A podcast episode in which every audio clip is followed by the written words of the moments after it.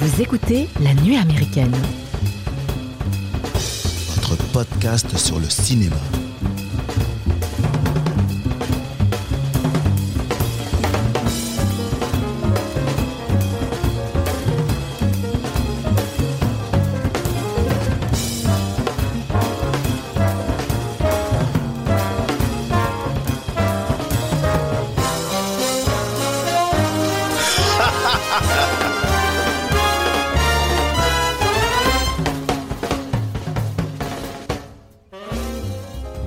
Bonjour les amis et bienvenue à la table de la nuit américaine. Aujourd'hui, on va vous parler du film du réalisateur référence de Tim Burton, Francis Ford Coppola, Martin Scorsese et d'autres petits génies d'Hollywood. Les amis, on va vous parler du film Le Masque du démon ou La Masqueria del Demonio en version originale. Film de 1960 réalisé par Mario Bava avec à l'affiche de ce film d'épouvante Barbara Steele, John Richardson, Andrea Cicci, Ivo Garani. En deuxième partie d'émission, on vous parlera du film Annie Colère euh, de Blandine Lenoir avec au casting Laure Calamy, Rosemary Stanley, Zita Anaro et Oscar Lesage, sorti en salle le 30 novembre 2022. Et ensuite, on vous parlera du film d'Alexandro J. Bardo, fausse chronique. et quelques. C'est quoi le film Le titre en fait de ce film-là? Fausse chronique et quelques vérités disponibles actuellement. Fausse chronique de quelques vérités. Fausse chronique de quelques vérités. D'accord, Mathieu. Merci, Mathieu. Disponible sur Netflix actuellement. Et comme à notre habitude, on terminera cette émission par les coups de cœur. Il est temps pour moi de vous présenter l'équipe de ce soir, Mathieu, Julien et Loris. Bonjour les garçons. Hello. Salut. Bonjour Mike. Mike a un bretzel dans la main. Il regarde son bretzel et fait Alors, ce soir, parmi nous, tu cherches l'inspiration Ouais, je cherche l'inspiration. Mais il y a y, toujours des noms que j'arrive pas à prononcer, ça m'énerve. Ça Donc, Je m'énerve. fais plus jamais les castings. Alejandro González Inarritu. Mhm. Alejandro Iñárritu. Tu connais t- T'as déjà vu les films, tu vois. euh, Avec les ailes là. euh, Birdman, euh, voilà. avec, Ouais. avec Michael Keaton. Voilà, Et ça. le Grizzly. Revenant, voilà, le Grizzly qui sodomise euh, DiCaprio. Scène cultissime, on l'a tous vu pour ça. Voilà, il s'en souvient encore, nous aussi d'ailleurs, c'est assez pénible. Ah ouais, d'accord. Ok. on en parlera plus tard. On en parlera plus tard. Euh, on va parler donc euh, du film euh, Le Masque du démon de Mario Bava qui veut commencer. Enfin, moi, je vais vous faire un petit pitch. Vas-y, euh, pitch nous. le petit pitch du Masque du démon. Donc, c'est l'histoire d'une sorcière exé- exécutée par sa propre famille qui revient 200 ans plus tard se venger d'elle. C'est à peu près ça. C'est à peu Mhm. près ça. On, Mhm. on va juste expliquer en fait pourquoi on a choisi ce film et très rapidement je passe la, la, la main, la patte, tout. Je passe tout, je passe tout aux copains, je passe les plats. Euh, en fait, c'est le troisième film euh, de genre italien qu'on va aborder. On a déjà abordé le western avec euh, Faccia Faccia de, de. Solima. De Solima, ah, de Solima, Sergio pardon, Solima. On, avait, euh, on a traité aussi euh, Suspiria de Dario Argento. Il était inévitable qu'on parle de- d'un des grands maîtres. Alors, c'est un des grands maîtres, Mario Bava, mais euh, un peu sur le tard, on va dire. Parce que beaucoup de grands cinéastes l'ont reconnu. Mais en fait, chez nous, on peut estimer qu'à partir du moment où il a eu. euh, il a été présenté, il a eu sa, à la Cinémathèque à Paris en 2019, c'est là vraiment où il est intronisé. C'est très tard quand même. Ça reste très tard, c'est même plus tard que, Dario, mais c'est maintenant qu'on se rend compte à quel point ce monsieur a une influence énorme, en sachant que c'était un monsieur aussi très timide et c'est un monsieur qui se mettait pas trop en avant. Est-ce que tu- est-ce que c'est pour ça qu'on le reconnaît finalement? C'est parce que maintenant on entend des réalisateurs qui sont des réalisateurs de, de, de, de premier rang qui commencent à, à en Bah- parler, qui disent mais ça ce sont mes influences, c'est ce Mm. gars-là. Et du coup maintenant forcément obligé de, de reconnaître le talent du, du gars. Quoi. Bah, comme disait Mike, en fait, Mike il citait euh, Tim Burton, euh, Coppola, Euh, Burton, bon, on a tous vu Sleepy Hollow, enfin ça transpire. Alors, Sleepy Hollow, ça transpire de, aussi bien de Mario Bava que des films de la Hammer. On expliquera aussi pourquoi on en arrive là. On a souvent parlé aussi de- du genre italien à travers le filon. Là, très clairement, on est là-dedans aussi. Hein, c'est les Filoni. Les Filoni, si. On est, on est dans le cinéma gothique euh, fantastique et euh, c'est une des pierres marquantes, enfin, une pierre angulaire de, de ce genre-là. Mais je passe la parole et la patte. Qu'est-ce que je disais? Et les plats. parole et la à patte. mes Passe le copains. linge aussi. Passe le linge. Il y a du monde sur la corde à linge. C'est ça. Bravo. C'était, bah, pour moi, c'était un super film, hein, vraiment. Euh, ça, fait long- ça faisait longtemps que je voulais voir un film de Bava parce que tu en avais parlé, on avait parlé avec les Giallo et les trucs comme ça. Donc euh, voilà, c'était vraiment un, un- un film que, que- que j'étais, j'étais impatient de le voir. Et euh, j'ai tout de suite été vraiment subjugué par, en fait, euh, bah, comme beaucoup de monde, par le, le le noir et blanc et les jeux de lumière quoi dans ce film. Déjà, je trouvais la, la scène d'intro qui est vraiment marquante, euh, qui est presque étuffante quoi, euh, dès, dès le début, elle est fat. avec une mise en scène euh, qui peut faire vra- Terrible. Ouais, ouais, vrai- qui fait vraiment peur en fait. Je m'y attendais pas. Je m'attendais à un truc un peu plus lisse, un peu moins voilà horrifique en fait. Euh, et puis pour le coup, tout le film est passé très bien. C'est qu'une heure 27 entre guillemets, donc c'est toujours euh, chouette pour moi parce que c'est court et je trouve c'est euh, sweet and short comme on dit, ça passe très bien. Et puis le rythme est plutôt plutôt prenant. Voilà, on va aller dans le détail après. Je vais pas je vais pas détailler le tout, mais c'est un film que j'ai vraiment apprécié et que et que je recommande. C'est vrai pour les influences parce que là on parlait de Tim Burton, mais sans vraiment me renseigner, parce qu'après, quand tu un peu te renseignes sur le film, effectivement, on parle de Tim Burton tout le temps, mais c'est vrai que quand tu le regardes et que tu as vu Sleepy Hollow, c'est hallucinant le nombre de, de parallèles que tu peux faire, aussi bien dans la mise en scène que bah, dans certaines, euh, même euh, bah, dans la mise en scène, mais dans les couleurs, euh, dans la manière de, de, de, faire les plans, etc. Donc, euh, Même des accessoires. des accessoires aussi, c'est clair. On, pense beaucoup au masque. Il Exactement. revient aussi dans Sleepy Hollow. Enfin, Ah, elle est terrible, la dame de pique, ouais, dans. Sleepy Hollow. Ouais, la Vierge, c'est Qui a, qui a existé, hein, soit dit en passant, c'est pas inventé pour le cinéma. oui, oui, oui, ouais, ouais, clairement. Ouais, ouais. Donc voilà, moi j'ai Mais- trouvé que c'était un film vraiment chouette Euh, et voilà euh, qui, qui donne envie en fait de voir ces autres films parce que j'en ai j'ai pas vu les autres du coup. Écoute, même chose pour moi, découverte euh, vraiment agréable. Depuis le temps qu'on on entend parler de, de ce gentil monsieur, ouais, c'était c'était vraiment une, une belle découverte. Et pareil, j'ai été vraiment surpris par plein d'aspects de qualitatifs qui sont vraiment très intéressants. Je m'attendais pas à être aussi, euh, aussi pris dans le film. Tu vois ce que je veux dire C'est- Et euh, Bah, c'est vrai que tu vois 1960 des fois tu es là bon des fois tu ouais, peux alors je- avoir un- disons que je, je sais- je sais qu'il peut maintenant à force parce qu'on en a vu déjà, tu vois, et, et ça m'est déjà arrivé de voir des, des vieux films, que ce soit bon, après forcément quand on parle de Hitchcock et des trucs comme ça, euh, tu vois les films. Moi, je me rappellerai toujours de cette année où on a regardé plein de films d'horreur. Et le, le seul qui nous avait vraiment scotché, qui nous avait vraiment plu à l'époque, c'était il y a 15 ans, mais nous on découvrait Hitchcock très tard. Mais c'était euh, c'était psychose quoi. Et de tous les films qu'on voyait, il y avait pas mal de films de l'année ou de, des deux années, trois années précédentes euh, sur notre petite session Halloween. Ah oui oui, c'est vrai. Et le noir et blanc d'Hitchcock et Psychose nous avait, c'était clairement le meilleur film. Et moi, j'étais déjà en panique euh, tout au début du film, hein, quand elle, elle, elle- elle- le gars la voit en voiture et qu'elle a la thune, tu sais, et qu'elle Mhm. est déjà en panique. J'étais, déjà très mal à l'aise. Bref. Et comme dit Lolo, la, la scène d'ouverture est, est impressionnante. Il y a beaucoup de choses. Je m'attendais pas à quelque chose d'aussi- gore. Ouais, moi aussi. Mine de rien, tu Mm. vois, parce qu'ils ont vraiment été et très doués aussi dans le, dans le FX. Moi, j'étais, j'étais assez agréablement surpris de voir l'ingéniosité qu'ils, ont, qu'ils ont mis euh, en œuvre sur ce film. Quoi. Et du coup, ouais, très très bon, très très bon film et je, je suis content de l'avoir vu. Euh, Pardon, oui, Mike. Non, excuse-moi. Vas-y, Mike. Merci beaucoup. Euh, moi aussi, pareil, hein, vous l'aurez deviné, c'est mon premier Mario Bava. Ça, ça, ça, on trompe personne là, quand je dis ça. Euh, moi, j'ai adoré ce film, adoré ce film-là. Je l'ai trouvé euh, captivant de la première à la dernière minute, malgré quelques petits jeux qui sont un peu trop théâtrales pour moi, mais certainement dus à l'époque. Euh, je- enfin, j'en sais rien. Euh, la scène de la scène d'ouverture, euh, elle m'a, elle m'a mis sur le cul parce qu'en fait, euh, bah, j'ai- quand j'ai vu ça, j'ai repensé à la soirée qu'on a fait avec Eleonore et. ça doit être une sacrée soirée. non, non, Quand on a exécuté, tu te souviens Mais ça non, fait mais quand on torturait les gens. mais non, Bon, mais pour non, rappel, Eleonore va beaucoup mieux depuis. hein. mais non. Vous m'avez même pas laissé terminer. Pardon, non. La soirée. Vas-y, Mike, explique. Vous avez fait de une soirée. contexte, on a, non, on a fait une soirée, on s'est visionné avec chez. Julien euh, avec Eleonore, on a visionné euh, Psychose et on a visionné, je ne sais plus Non, lequel. non, on a, on a Pas regardé, Psychose, euh, L'Exorciste. et, euh, Et on a regardé Hurlement. Hurlement, Sur les voilà, Conseils de, de Mathieu. qui sont censés être des films d'horreur. Ouais. Euh, Ah, qui sont des Bah, films ce sont des films d'horreur. Oui, oui, mais Ah, euh, en fait, ça m'a à aucun moment fait peur, tu vois. Là, enfin, j'ai été assez happé par cette première scène et euh, Mhm. même terrifié. Je, me suis- je souffrais d'avance pour, euh, Mais peut-être parce que pour, la, en pour la sorcière qui allait recevoir ce, ce masque Ah ouais. sur la tête. Euh, Parce que bon, t'en attendais pas tant, peut-être aussi. ben, je savais pas du tout à quoi Voilà. m'attendre. aussi. Alors, Je savais qu'on t'a euh, tellement fait des caisses sur l'exorciste, Oui, voilà, c'est tu avais ça. plus peur avant même qu'on lance le film que, que finalement C'est ça. pendant le Et effectivement, euh, comme, le- disait Lolo et toi d'ailleurs aussi, le noir et blanc, euh, moi je trouvais ça très très très très joli. Quoi. Voilà. Donc une belle découverte, un beau film, euh, et puis 1h24, et ça c'est le, hein. le timing parfait pour un film.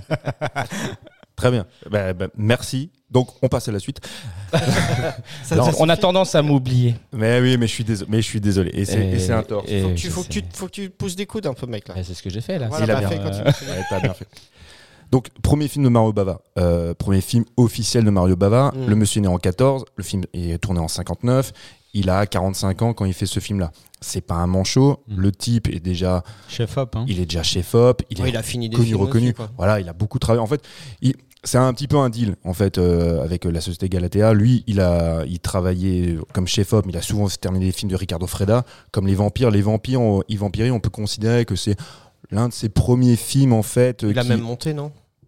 Alors il, alors, il faisait plein de choses, mais non, de manière non officielle. Ce qu'on peut, ce qu'on sait, ce qu'on sait aujourd'hui, d'après les bios, c'est qu'effectivement, il a fait aussi bien les effets spéciaux que, que la photo et qu'il a fini le film. En fait, tout quoi. Ouais, c'était faisait un un peu MacGyver sur le, sur le truc, quoi. après Ricardo Frias, il- c'était un peu un- le mec était il était un peu irascible comme garçon, il se fixait très rapidement. Donc euh, Freda au bout de quelques jours, il claque la porte, il s'en va et puis on appelle euh, on dit à Bava bah continue le film. Et ça il a fait il a fait à plusieurs reprises. Il a fait aussi sur euh, des films comme Kaltiki le, Mhm. le monstre immortel aussi de Mhm. Ricardo Freda, enfin Bataille euh, de marathon aussi. voilà pour Jacques Tourneur. Alors Jacques Tourneur c'est encore c'est encore mieux parce que Jacques Tourneur il avait un deal en fait euh, parce que Jacques Tourneur franco-américain qui, qui tournait à Hollywood. Il avait un deal pour faire ce film en Italie, mais passé dix mois. Euh, de ce deal-là de présence en Italie, bah, il pouvait reprendre ses valises et rentrer chez lui. Bah, le timing a voulu que bah, les dix mois étaient écoulés. Le gars, il a dit bon, écoutez, moi, je veux bien, je signe, je rentre chez moi. hein. Ouais. Et puis, euh, donc, du coup, c'est c'est Bava qui a fini. Mais ce qui est, ce qui est intéressant avec Bava, c'est que tout le monde, enfin, à, à Cinecittà ou un peu partout en Italie, tout le monde savait, enfin, Oui, on va tout dire le- les professionnels. Il était référencé, quoi. exactement. Sauf que le public le En plus, connaissait on pas. allait le voir pour lui demander des, des- des coups de main. Ah quoi. bah ouais, ouais, complètement. On, on- on- il était reconnu dans le métier, mais il n'avait pas, a priori, de velléité de, de faire, de passer le pas pour devenir cinéaste. Lui ne- n'avait pas envie, tu crois? Alors, c'est marrant parce qu'en fait, il y a, il y a entre son fils Lamberto Bava qui, euh, qui dit autre chose. On- en fait, on a, on a plein de sons de cloche différents. On pense qu'à un moment donné, parce que c'était quelqu'un de assez réservé, assez timide, il s'est dit euh, je mériterais quand même au moins de gagner un peu de thunes pour ce que je fais. Mhm. Tu vois je mériterais en fait d'être ré- considéré comme réalisateur pour prendre un peu de maille. à la hauteur de ce que je fais, Et quoi. voilà, parce que ça fait quand même 45 ans que je finis le boulot des autres. Et en fait, le, le deal, euh, ça, a- ça a été ça. On l'a dit, bah, écoute, on te laisse euh, les clés du camion pour faire un premier film. Il faut savoir que juste avant, bah, c'est toujours la même chose. On parlait avant des filons. Il y a les grands succès de la Hammer. Il y a Frankenstein s'est échappé. Il y a Le cauchemar de Dracula de Terence Fisher. Tout ça, ça sort euh, coup sur coup, je crois en 57-58. Et ce sont les films qui cartonnent, qui Mmh. marchent Mmh. en Technicolor. Mhm. Ah oui, d'accord. Ouais. Donc, en fait, quand on lui dit, ouais, tu vas faire un film, euh, bah, les prods, ils disent, bah, ok, mais c'est en Technicolor, quoi. Technicolor. Et lui dit, non, moi j'ai un projet, je veux faire ce projet-là. Enfin, c'est l'adaptation d'une nouvelle de, de Google, Vige. Et, euh, mais je la, veux, la, je la veux la faire en noir et blanc, et j'ai écrit un scénar. Il, il file le scénario au producteur, et qui dit, bah, finalement, il est pas ouf ton scénario, on va le réécrire. Il y a eu 10 scénaristes Ouais, qui ont travaillé dessus. C'est quand même énorme. Au finalement, donc. euh, Bon, pour le coup, le- c'est réussi. Le, le scénar, je trouve, c'est plutôt bien rythmé. euh, Ça, ça s'enchaîne bien, quoi. Ah ouais, non, mais complètement. En, fait, ce qui est. ce qui- je- il y, a des, il y a quelques, il y a un petit ventre mou à un moment donné, il y a des petits trucs qui vont pas trop, mais en fait, je sais- alors déjà, en fait, j'avais une question. Quelle version vous avez vue? Est-ce que vous avez vu la version italienne ou la version américaine? Euh, ah, bonne. euh, je, je parle pas que, que pour le, américaine. le doublage, aussi pour le montage. Parce Ah. que le montage américain est plus court de 3 minutes. Et en fait, par exemple, il y a. J'ai vu à 1h24 et toi tu parlais d'une heure 27 donc c'est peut-être les 3 minutes là. Ouais, ouais, justement. C'est possible. Parce qu'en fait, il y, a des- il y a des séquences, typiquement les séquences gore dont tu parlais, euh, qui sont Oui. tronquées dans la version américaine. Par exemple, Non, non. Ouais, vas-y, continue. Bah, y, il y a une séquence où, euh, où le professeur va embrasser la sorcière. Ouais. Celle- là, on voit en- dans la version italienne qu'il s'embrasse vraiment, il embrasse vraiment. Et dans la version américaine, il s'approche juste d'elle et après, il y a un plan. Ah, moi, Alors, j'ai vu le quand ils s'embrassent T'as vu le baiser. ouais. Donc, c'est la version italienne que vous avez vue. Ouais. Et puis c'était sous. Par contre, j'ai regardé en anglais, moi, pas en italien, parce que. Moi je l'ai vu en De toute français. façon, il- je- Ah. Ouais. Moi, j'ai moi, j'ai vu les trois, je l'ai vu aussi en français. J'adore la version française. Ah Ouais, ouais, la version française. Moi j'ai piqué euh, Dans la dans, version- sur, dans le voilà sur euh, à mon oncle.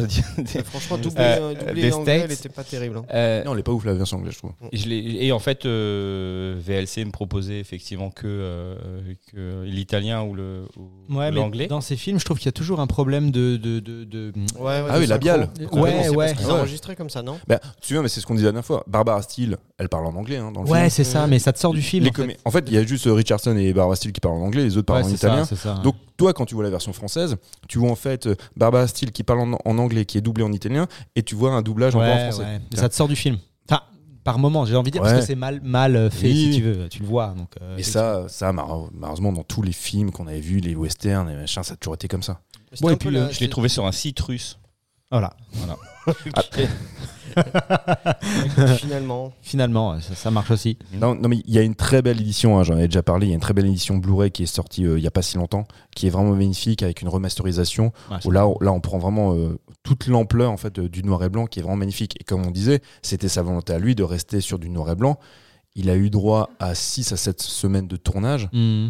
À l'époque, C'est court, hein, six semaines quand même. bah, oui, c'est court et en Ah. même temps, c'est énorme par rapport à ce qui se faisait dans le genre, on va dire dans le genre série B. Généralement, tu étais plus sur du 3-4 semaines. Waouh. Lui, il a 6-7 semaines. Il partait, alors en équivalent en dollars, c'était 60 000 dollars. Il a eu un excès de budgétaire, il passé à 100 000 dollars. Ouais. Ça reste quand 500 000 même, livres, je crois. ouais, c'est à peu près, ouais. Ça reste quand même trois fois moins que ce que faisait Roger Corman au même moment quand il adapte, euh, vous savez, les, les Edgar Poe. Donc ça aussi, c'est des gros succès. On est vraiment, c'est c'est les, les, les débuts en fait de- du cinéma gothique, aussi bien à la Hammer avec les films de, de vampires Dracula, le cauchemar Dracula avec Christopher Lee, les films de Terence Fisher, et d'un autre côté, de l'autre côté de l'Atlantique, les films de, de Roger Corman avec les adaptations de- d'Edgar Allan Poe. Mais le film de, de Bava, quand il sort en Italie, il a pas de succès. hein. Succès dans un premier critique, temps. hein, mais pas dans les salles, c'est ça non? Il Ouais, a ouais. été interdit en Angleterre.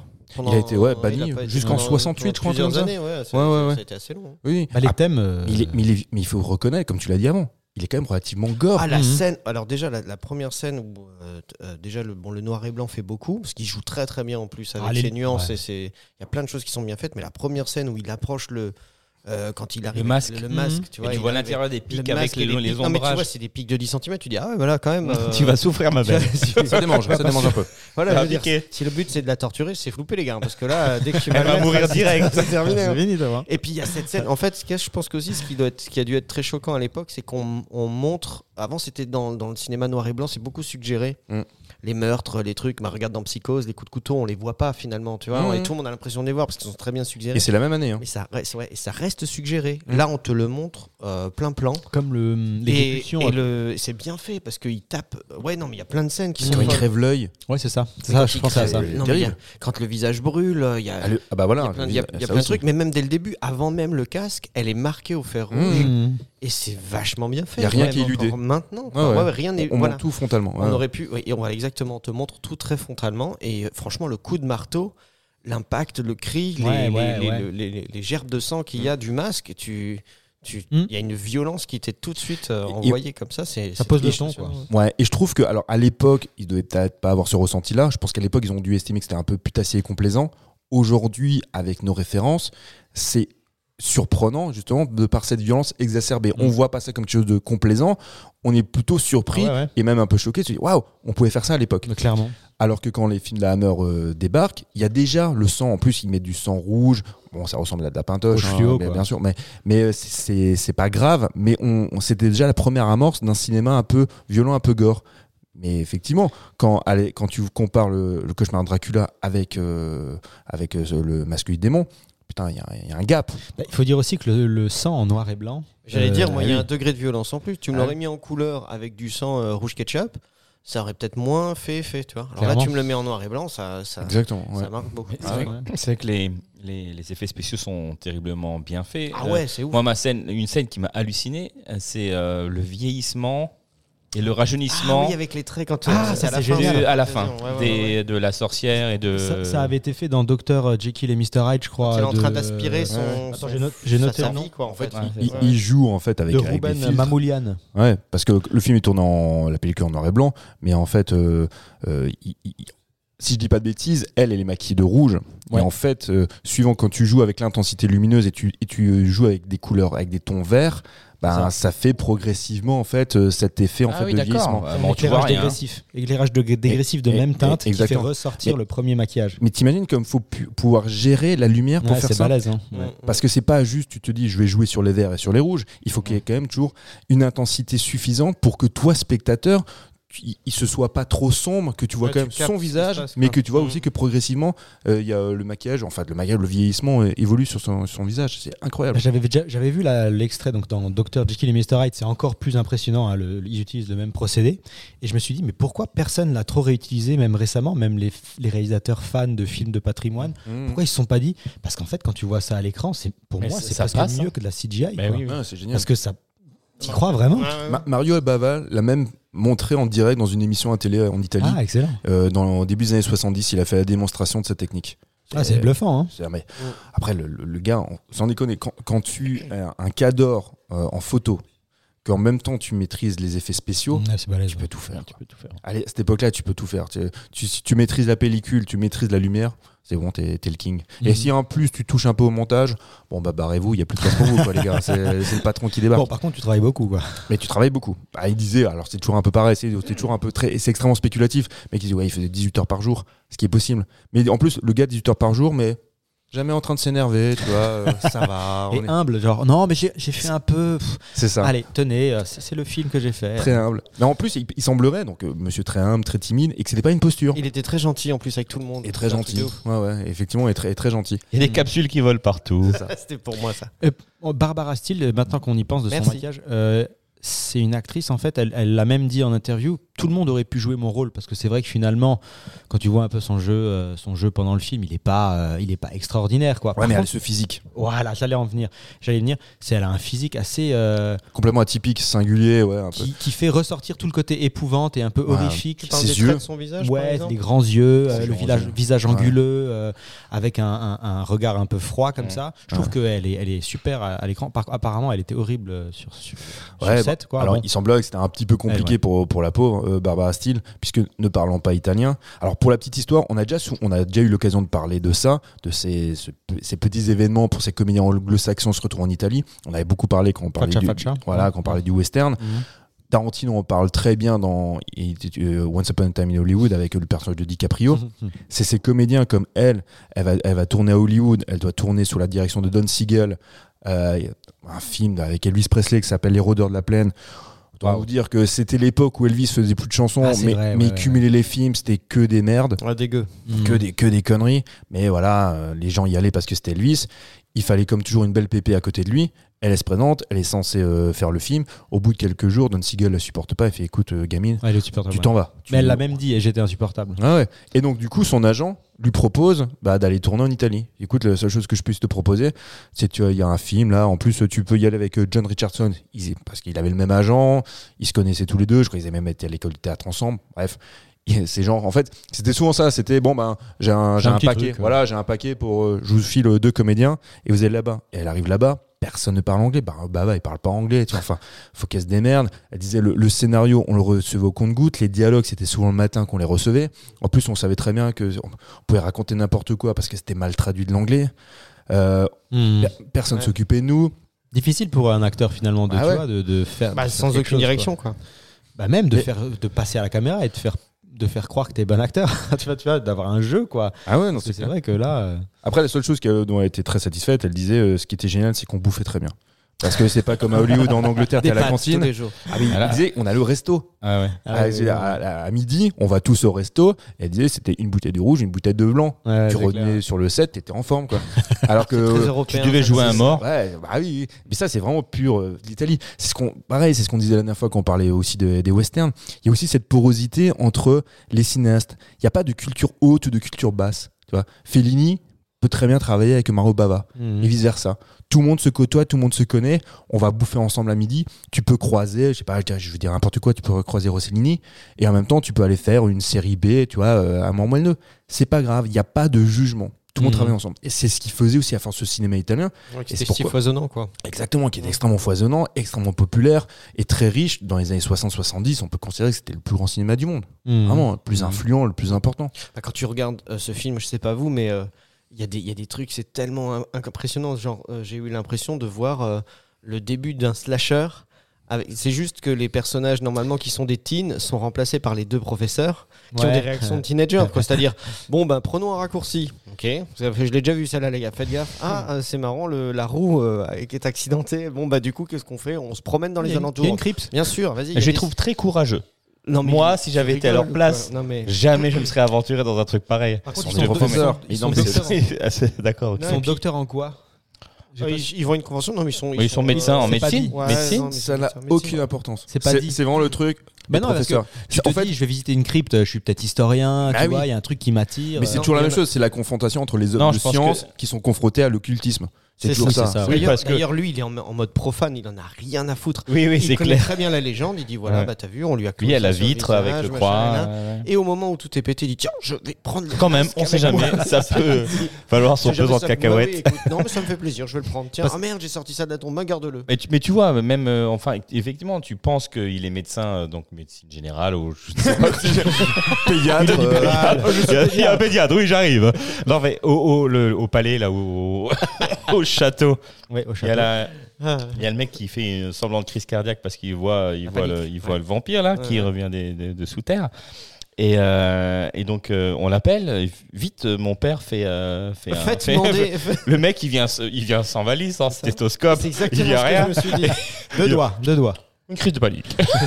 ne vous inquiétez pas, Oui, pas de problème. Bah oui, parce qu'il est docteur. Ah oui, donnez-lui des sucres lents. Bah ouais, non, mais ouais. c'est, c'est- mais t'as tout à fait raison parce que Mm. le gars déjà il dit bah, allez chercher le médecin euh, qui doit être en ville. Il est au inn, donc il est euh, en anglais il disait il À est donc à l'hôtel à l'auberge. Voilà.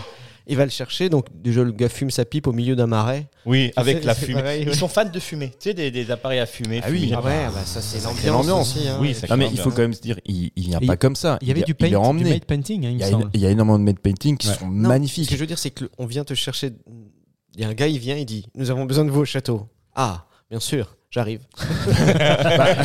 Bah, Ah, moi- mais- non, mais moi je, moi, je vous Comment avoue- vous savez que je suis là? L'aubergiste m'a dit que vous étiez là. Ah, bah parfait. Enfin, j'y viens, je viens. Vous avez La- besoin de nous affaires? Non, mais- je fais ça comme ça. Les gars, moi, ce type-là m'aurait demandé de venir. Je serais aussi venu. Ah oui. Oui. Parce que c'est quand même, c'est quand même le, le gars, il est possédé. T'as vu, t'as vu la calèche qu'il a, les chevaux? À un moment donné, quand D'ailleurs, cette Ah scène, cette scène au ralenti, Au ralenti, elle est magnifique. Elle est ouais, incroyable. C'est en voyant cette, cette scène que je me suis dit, ah, Sleepy Hollow. Parce que euh, la musique, les cheveux, et Dracula les aussi. cheveux au vent, euh, tu sais, la musique ultra euh, comment est-ce que dramatique quoi. Ouais. C'est la même quand euh, Christopher Walken euh, euh, est sur le, le Sur cheval. che- ouais. Et, et même, et au, plans. et même au début, même au début dans Sleepy Hollow, quand ils, quand ils sont dans, ce- dans cette calèche, c'est des personnages en fait secondaires qui vont se faire décapiter. T'as aussi la- cette même scène là. Exact. Et dans, et dans le Dracula de Coppola, pareil, il la reprend au ralenti. Mais en fait, je pense qu'il a. L'effet même. Hein L'effet est le même. L'effet, c'est- ouais, ouais. C'est énormément euh, inspiré, clairement. Après, Bava, lui aussi, s'est inspiré. hein. Il s'est inspiré de Cocteau. On le voit aussi un peu dans Mm. La Belle et la Bête de, de Cocteau. Mais, euh, mais toutes ces séquences-là, le travail sur la, je sais pas, sur la profondeur de champ, le travail sur les perspectives, sur les, euh, sur, Mm. sur les lignes de fuite, c'est quand même Il n'y a, pas aussi un- incroyable. y a pas aussi un truc avec les plans, euh, la- les, les positions de caméra qui sont un peu, euh, comment est-ce qu'on peut dire, pas, pas humains. C'est-à-dire que Ah bah, c'est bah, c'est la dolly. En fait, c'est une dolly qui est sur, sur un chariot, donc c'est c'est des travelling, mais des plans comme ça aussi fluides, c'est incroyable avec le budget qu'ils ont. Moi, il y a une séquence. En fait, ça pourrait être gratuit, mais Oui, ça a toujours du sens. beaucoup. Hein, Ah ouais, elle est hein. Mm. Constamment en mouvement. hmm. Là, là, là, quand les deux, là, les deux professeurs, ils vont justement dans cette crypte, dans, dans le caveau, tout nous est présenté par un travelling circulaire. Moi, à chaque fois que je vois ce travelling-là, je me dis, mais comment ils ont fait? Parce que on voit pas l'éclairage. Parce qu'il faut se dire qu'à l'époque, quand tu Mhm. manipules, c'est En noir et blanc en plus. eh ouais, C'est et- drôle, ouais. bah, c'est ça. Quand tu, quand tu as une séquence pareille, quand tu dois manipuler comme ça les projecteurs, mais putain, à un moment donné, Ça se ça, voit, ça ouais. doit s'altérer à l'image ou quoi que ce soit, où il y a un mec qui va rentrer dans le champ. Là, il arrive à nous faire un putain de travelling circulaire avec la, avec la dolly. Il nous présente tout, tout l'espace. Et tu vois rien, il n'y a, Y a pas un câble, il n'y a rien, il y a rien qui traîne. Et après, il repart sur leur visage à eux. Et des plans comme ça, il y en a plein. Tu te dis, putain, mais c'est vertigineux. Mm. C'est techniquement, c'est incroyable, mais c'est jamais gratuit. Ça a toujours du sens. Il y a plein, de- il y a des trucs, il y a des, il y a des, euh, des plans aussi en, en contre-plongée quand, quand la gamine, elle sort justement de l'auberge et elle va là pour euh, traire la vache.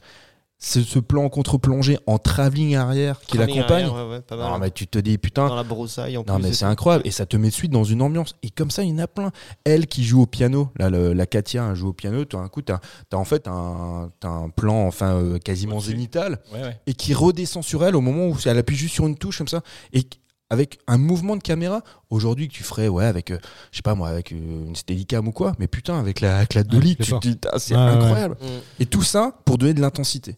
Pas juste pour faire les malins parce qu'on peut faire pour faire de moi j'ai pris ça comme le, le mal qui rôde quoi. Tu sais Ah, le, mais justement. le mal invisible Bah et oui, qui, est c'est à un représ- moment donné qui est d'ailleurs. aussi représenté par euh, les coups de vent qui claquent les portes, euh, les choses comme ça. Donc, oui, euh, quand il rentre, il renverse les trucs. C'est ce qu'on voit dans le Dracula de Coppola aussi. Ouais, ouais, À un moment ouais, donné, ouais. Il est la brume. parce que par contre là ce qui est drôle c'est qu'on parle de vampires mais en fait t'as jamais l'impression que c'est vraiment non. des vampires. Eh non mais, non, mais, Alors, eh, ouais, mais mais non, mais d'ailleurs, les- je voulais mais poser une question ils parce ont que tout on amalgamé. parle de- On parle de sorcières. ça. sorcière, satanisme, dé- démonologie, Ouais, ça, Mais un à un moment donné, tu on mets parle, tout. on parle clairement de, de morsures dans le cou. Ouais, ouais. Ok, on Ah, s'en fout. quoi. ah ouais, oui. non, Ils mais- avaient des crocs un moment sur le plateau, sur set. Ils avaient essayé d'avoir des faux crocs. Ouais, ouais, mais ils voulaient pas les porter. C'est ça. ils C'est pas. Baba qui a dit euh, c'est bon je vous emmerde pas avec ça Barbara Steele a dit ouais mais ça va être chiant en plus parce qu'en en fait c'est rendu compte que même si c'était en noir et blanc ça se voyait que c'était des fausses dents donc Ah ils se sont ouais, dit bon ouais, bah laisse tomber enlève-moi ça c'est de la merde mais Ah, Tu peux pas être sorcière et vampire en même temps. mais on s'en fout en fait ce qui est, enfin non on s'en fout pas t'as raison bien sûr ce qui est ce qui est génial en fait avec ce genre de dans le cinéma italien gothique c'est qu'on se fout des, des conventions Mmh. on se fout tout ça on prend la mythologie on en fait ce qu'on veut Une petite soupe. non, mais c'est ça. Et en fait, c'est, c'est, moi, je trouve ça plutôt réjouissant. Parce que les gars, ils sont pas là en train. Euh, Terence Fisher, la Hammer, quand ils font les films de Dracula, ils essayent plus ou moins au début, tu vois, de suivre un petit peu euh, euh, Bram Stoker ou alors Mary Shelley quand ils font Frankenstein, ils essayent un petit peu de suivre le truc. Mais les Italiens, ils récupèrent le. Là, là, le... ils sont quand même 10 scénaristes à avoir écrit 10 versions diverses, tu sens que, différentes. euh, ils, Ah, ils ils font ont un été- plat avec les restes, les Italiens. Mais Donc, oui. euh, Ils- c'est un peu ça. Non, mais C'est un peu ça. Écoute, C'est euh, un en tout cas, tu vois, les mecs fusil se sont fait plaisir. Attends, il y, a- il y a un mec qui se fait pendre, il y a un mec qui se fait poignarder dans l'œil, il y en a un qui se fait empaler dans des pieux, plus ou moins, je crois. Mhm. Euh, Il y, a, enfin, il y, a, il y a toutes les sortes de morts possibles et imaginables, ils se font plaisir. Un Ah ouais. se Mais je trouve que tout fonctionne.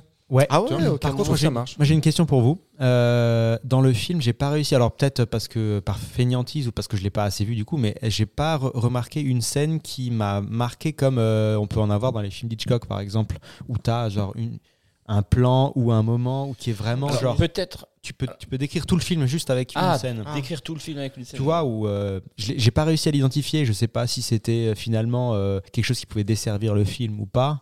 Euh, Est-ce que vous, vous avez une scène qui. Moi, il y, a un- il y a un plan. si ce n'est la première, à l'introduction. Ouais, alors sans, par- oui, exactement, sans parler de l'introduction, parce que qui est quand même extrêmement marquante. Moi, il y a un plan qui, qui chez moi fonctionne toujours et qui, euh, en fait, qui sert beaucoup toute l'ambiguïté du film et du côté fantastique.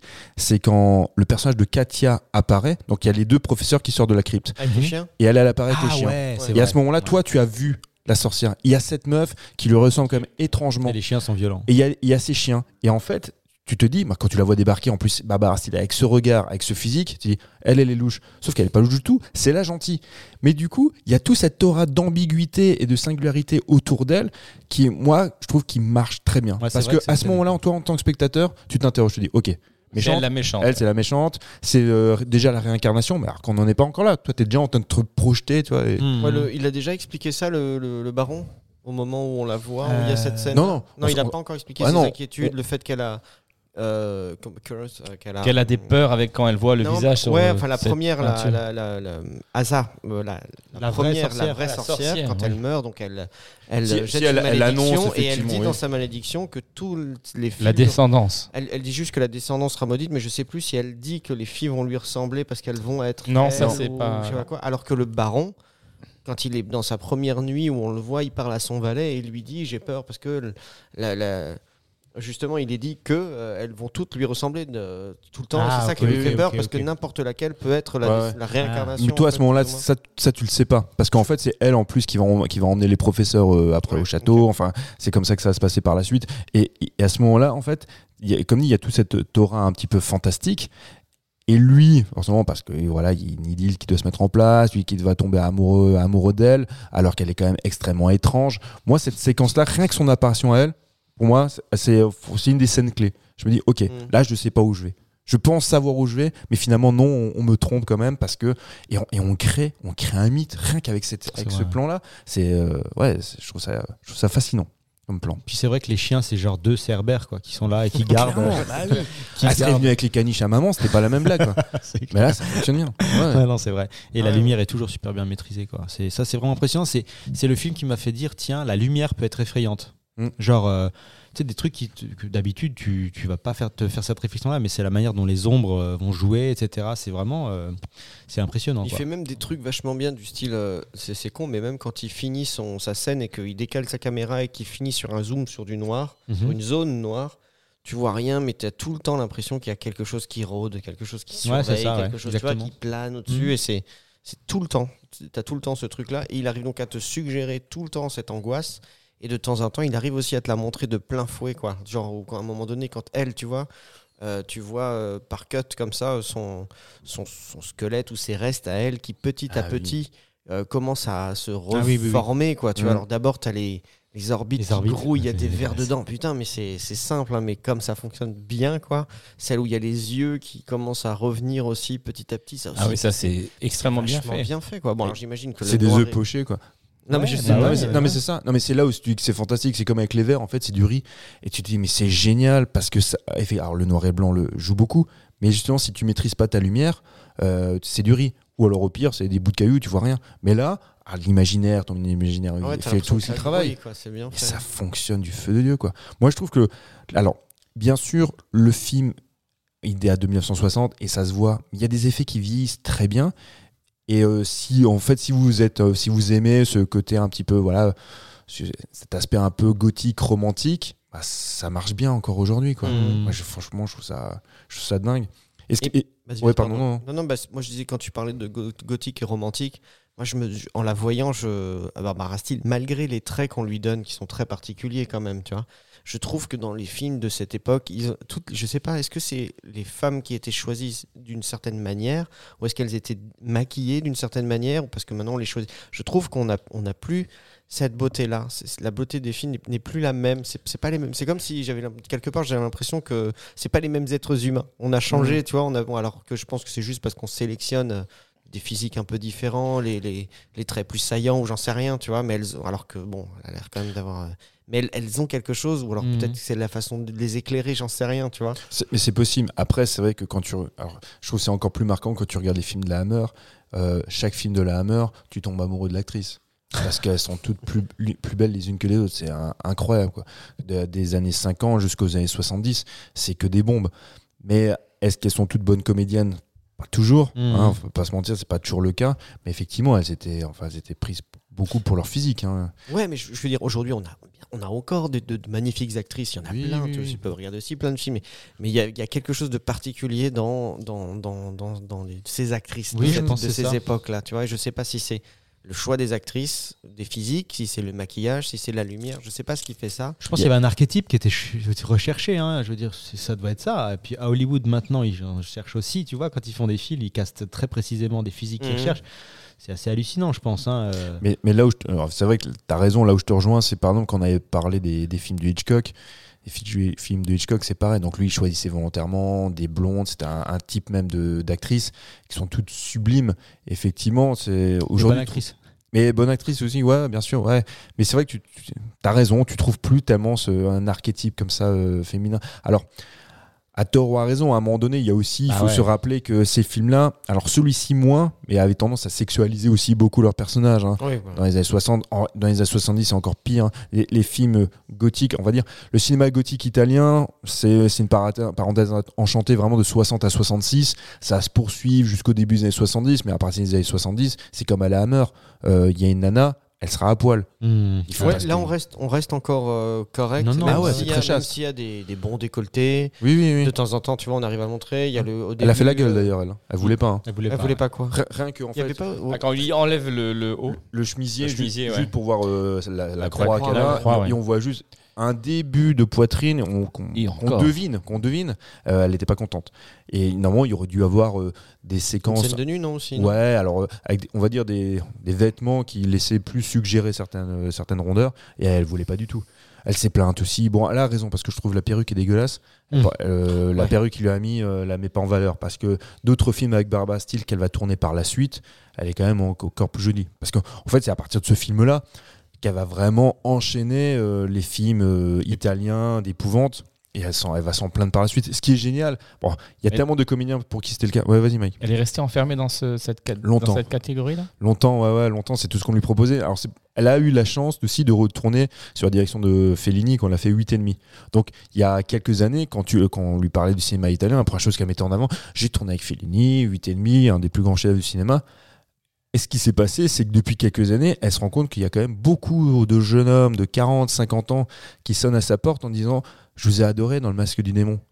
Ouais, tu vois, Mm. je vous ai adoré. Moi, je sais pas qu'est-ce- dans quoi d'autre elle aurait tourné. Dans, ah, dans Danse Macabre de Margaretti ou, les, ou La Sorcière Sanglante. Je vous ai adoré dans ces films-là. Tout à coup, il dit Ah ouais, donc il y, a des- il y a des gars que ça intéresse. t'as un coup, t'as un Tarantino qui dit Putain, je, je vous ai adoré dans ces films. Tu dis Ah ouais, ok, c'est bah, c'est cool. Et donc aujourd'hui, elle a tendance à dire que oui, euh, Reviens un peu. c'était sympa, ça m'a bien plu. S'il y avait- Il y avait même, alors je sais pas si vous aviez vu ce film. On avait parlé de ce comédien il y a pas tellement longtemps, euh, qui s'appelle euh, qui s'appelle Ryan Gosling. Ça vous dit quelque chose? Oui, ça nous dit quelque chose. Ryan Gosling, il a réalisé un film qui s'appelle Lost River. Je sais pas si vous l'avez vu, c'est le seul film qu'il a mis en scène, qui est sorti en 2015. Lui a réalisé? Lui l'a réalisé. quelque chose. Lost? Lost River. Et euh, Ah, la rivière perdue. Mais oui, ouais. c'est avec. euh, comment il s'appelle L'autre blond. Encore Ouais, non. mais si, mais Avec euh, Ryan Reynolds Si, si, non, mais c'est. euh, C'est Ryan Reynolds non, non? mais non. C'est pas, non, non, c'est pas avec Ryan Reynolds. C'est celui où le, le gars cou- court après une légende dans, dans, euh, en, en Amérique du Sud. Et puis, euh, c'est pas c'est ce film-là non, non, où là tu confonds le City, City, non, of Z. bah. Non, non, c'est avec Ah. Eva Mendes. Et euh, en- fait, il s'est fait plaisir, euh, Ryan Reynolds. Il- Ryan Reynolds, J'ai dit Ryan Reynolds, Reynolds maintenant. Gosling. Euh, c'est son seul film. C'est plus un hommage justement au cinéma fantastique. Euh, Il y a un peu de David Lynch, il y a un peu de film italien, et il y a Barbara Steele qui joue dedans. Ah, ok. T'as. Ben Mendelsohn qui joue dedans, t'as Matt Smith. Ah oui, je regarde là. Ok, C'était un film, en fait. Alors, le, le film, euh, il vaut ce qu'il vaut. hein, il, a, il a pas mal de défauts. Mais en fait, c'est un truc qui m'avait un peu réconcilié avec le. ah, Enfin, c'était sa grande période hype aussi, hein, Ryan euh, Gosling. Mais en même temps, je me disais, mais hein, c'est pas juste un beau gosse, c'est un pur cinéphile. Ouais. Et il avait fait venir, Ouais. donc, du coup, euh, euh, Barbara Steele. Il a des rêves, quoi. Voilà. Et Barbara Steele, elle joue très clairement du Barbara Steele qu'on attend d'elle, c'est-à-dire vers période années 60, euh, cinéma d'épouvante, enfin, du moins un personnage un peu étrange, un peu énigmatique, et elle joue beaucoup sur son physique. Donc, c'est pour dire qu'encore des, des, des cinéastes ou des, des comédiens, aujourd'hui encore, d'une génération récente, l'admirent et, euh, et font, font appel à elle.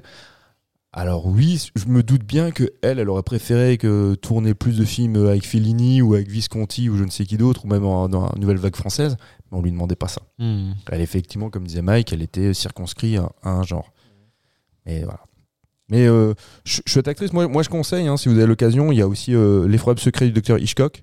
Alors pas Hitchcock, mais Hitchcock. Ah oui, c'est vrai, j'ai vu ça. Ouais. C'est de Ricardo Freda. Il y a Les Amants d'Outre-Tombe. Alors celui-ci, je l'ai vu il y a pas longtemps, je l'ai acheté en DVD. C'est de Mario euh, Chiano, ah, je sais pas si je le prononce bien. Vraiment un chouette film. Euh, ah bon, on l'avait vu, on en avait parlé aussi, Nel, brièvement. Elle joue dans Frisson de Cronenberg. Ah ouais. Ouais. Shivers. Ouais, dans Shivers, Ah exactement. bah oui. Ouais, ouais. Elle joue dans Ok. Shivers. Énorme. Ouais, donc euh, c'est quand même une. c'est- S'il n'y avait pas eu ces films-là, malheureusement, on ne penserait pas à elle. Parce que c'est quand tu penses à 8 et demi, euh, tu penses plus à Mastroianni qu'à elle. tu vois. Hmm. Bon, voilà. Bon. Et celui-là, est-ce que c'est le meilleur film de Bava en fait du, du coup? Enfin, Le meilleur film ou est-ce que c'est euh, c'est peut-être le celui qu'il a fait le plus Non, connaître ou? Alors oui et non. En fait, le, bah, c'est le- en fait, ce qui est bien avec Maro Bava, c'est qu'il a, qu'il a influencé plein de genres et qu'il a généré plein de genres. Puisque quand on parlait du Giallo, ben, c'est euh, Six femmes pour l'assassin qui est vraiment la guerre, enfin le, premier grand marqueur du, du Giallo. Euh, la baie sanglante pour le slasher. Donc, euh, enfin, il a touché à tous les genres et à chaque fois, Il y a c'était pas euh, aussi les, les trois visages. euh, les trois visages de la, de la peur. peur. Ouais, ouais. Bah, je crois que je vous en avais parlé, celui-ci, c'est un, un de mes Mhm. coups de cœur. Vraiment, celui-ci, il est fantastique. C'est un film à sketch. Euh, Il y, a, y a trois, trois histoires.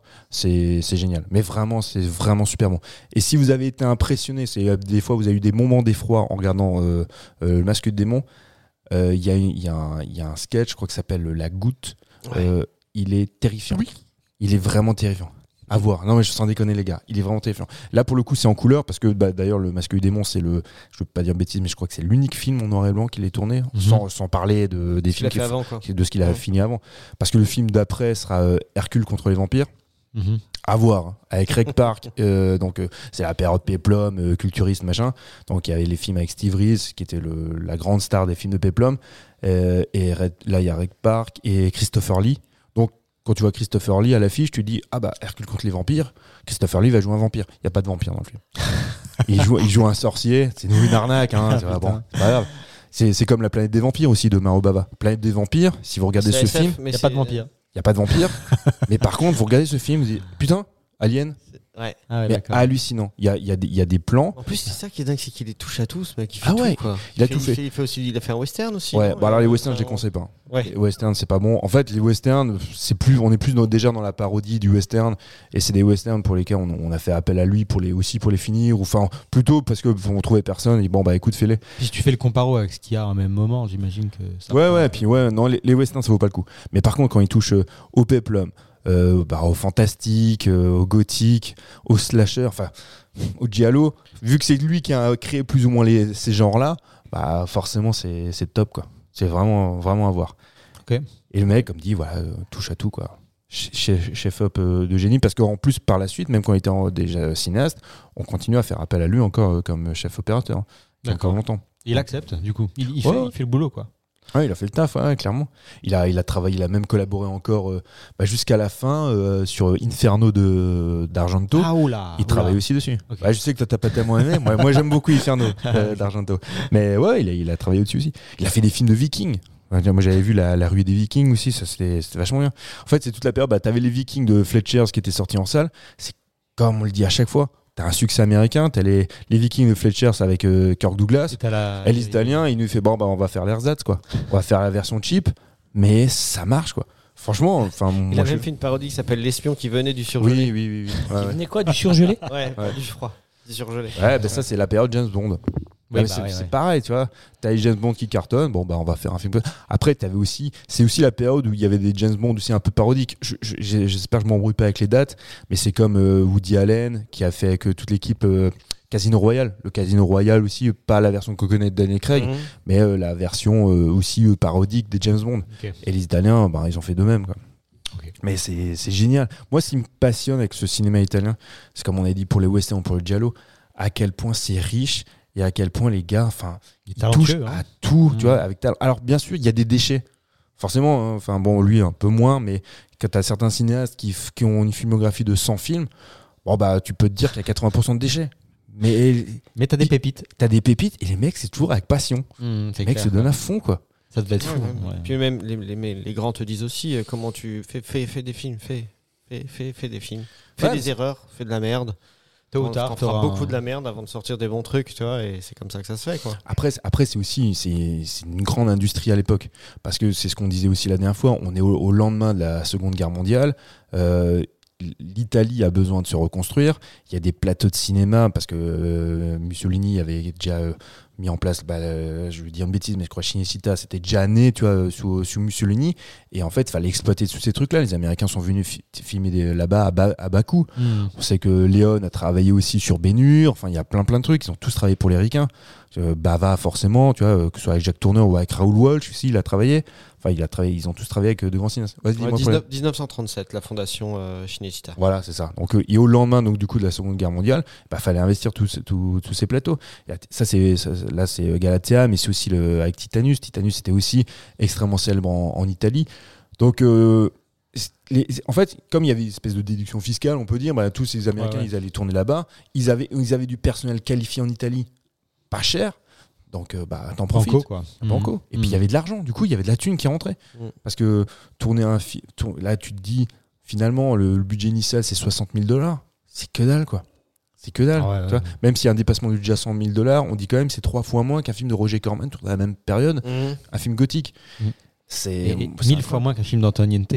Mille fois moins, mais tu te rends- Imagine ce que Bava aurait fait avec, un budget, avec le budget de Fabien Antonente. Bah oui. Ah, il aurait fait 10 films. Il aurait fait 10 pépites. C'est clair. Camping 10. Ah merde. Non, mais- Euh, ouais. ouais. Mike, dis-nous. Non, non, mais je voulais savoir s'il était temps de passer à la deuxième partie de cette émission ou il y avait encore quelque chose à, à- discuter Après, sur c'est ce film-là. Si tu élargis sur le, sur le, sur le réel, il y a beaucoup de choses à dire, mais effectivement, merci en tout cas de nous avoir fait. euh, Ouais, je- moi, je veux juste, juste, dire- juste dire un truc, en fait, euh, parce qu'on on parlait aussi de, des Américains. Euh, le film donc, sort en 60 euh, en Italie, ouais. en Italie, et du coup, il est aussi acheté par les Américains. Justement, parce que je parlais de Roger Corman et je savais bien que je voulais dire un truc sur Roger Corman. En fait, c'est l'American International Picture, donc la société de Samuel Z. Arkoff et Roger Corman qui travaillaient avec eux, qui a, qui a racheté le film pour le distribuer aux États-Unis. Tu disais effectivement en Angleterre, il n'a pas été distribué. Mm. Aux États-Unis, euh, il a été racheté pour 100 000 dollars. Ils ont vu une copie du film, ils ont dit putain, ça vaut le coup. Ils l'ont racheté 100 000 dollars, c'est le coût la production film, du film, tu vois, la Mm. mise en, en production du film. Il a été distribué là- là-bas, il a rapporté 700 000 dollars en double programme. Je sais pas si vous vous souvenez, j'en ai déjà parlé une fois quand vous avez parlé d'un film qui s'appelle Panic à Florida, Beach de, de Joe Dante, euh, ce qu'on appelait à l'époque aux États-Unis les fameux les matinées. Donc c'est du terme français, matinée. Donc ils envoyaient les gamins voir de- des doubles programmes. Les parents savaient pas trop ce qu'ils allaient voir. Ils allaient voir un film A puis un film B. Et généralement le film B c'était une, série B, une série Z, tu vois. Et les gamins ils étaient contents. Et en, en fait en double programme, tu pouvais voir euh, euh, la petite boutique des horreurs de Roger Corman et après le, le masque du démon. Ah oui. Autant te dire qu'il y a des gamins qui ont dû être un peu surpris. Parce que la petite boutique des horreurs, moi je l'ai déjà quoi. vu, c'est un des premiers films aussi avec euh, Jack Nicholson. C'est plutôt sympa. Il y a des moments un petit peu allez, gentiment effrayants, mais franchement, euh, tes gamins, tu peux le voir euh, sans problème.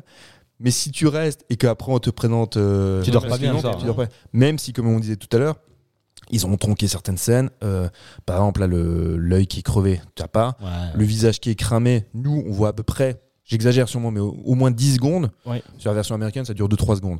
Euh, T'as pas le baiser, effectivement. Il n'embrasse pas la, la nana, enfin la, déjà moins grave. hein. Le puritanisme américain. Enfin, c'est moins grave. Mais en fait, moi, ce qui me surprend, c'est que. Il y a un T'as- côté nécrophilie. Non, Bah, en fait, alors, déjà sur cette séquence, il y a un éco- côté nécrophile qui a un peu rebuté les, les Américains. Mais Mike a raison, en fait, quand il parle du, euh, du puritanisme. Mais moi, ce qui me surprend, c'est quand même euh, A- AAP, euh, donc la société de Roger Corman, qui, dans le genre outrancier, violence, sexe, ça va quand même se poser là. Et ils vont quand même aussi distribuer les films de la Hammer. Mmh. Et là, par contre, on dit bon, bah ça, on peut pas. Ouais, ouais, tu vois. Ils ont changé la musique aussi. C'est pas la, c'est pas la, la même musique. C'est, euh, c'est Baxter aux, aux États-Unis qui a fait qui a fait le score. Moi, alors je, je, je- je pense que je vais être l'un des seuls, mais je préfère la musique de la version américaine. Ok. Il y a un côté un peu plus, euh, il y a des séquences un peu plus, je sais pas, un peu plus enjouées, un peu. Il y a même certaines dramatiques, il y a même un score en fait. euh, même la, la sorcière a son, À son thème. à son, son thème, thème, ouais, ouais. Ouais, j'ai pas fait gaffe. Eh, C'est vraiment sympa. Voilà. Ça, peut, ça peut jouer quand même pas mal. Hein. Ah c'est oui, important, ça- hein. ah oui, Bah Ah ouais, oui. clairement, clairement. Euh, Genre sur Nosferatu, tu vois, ou des trucs comme ça. Ou... euh, Bon, après là, c'est du muet, mais quand tu es sur du, du noir et blanc, euh, la musique derrière aussi, ça va quand même imposer beaucoup d'atmosphère. Et euh, Ah ouais.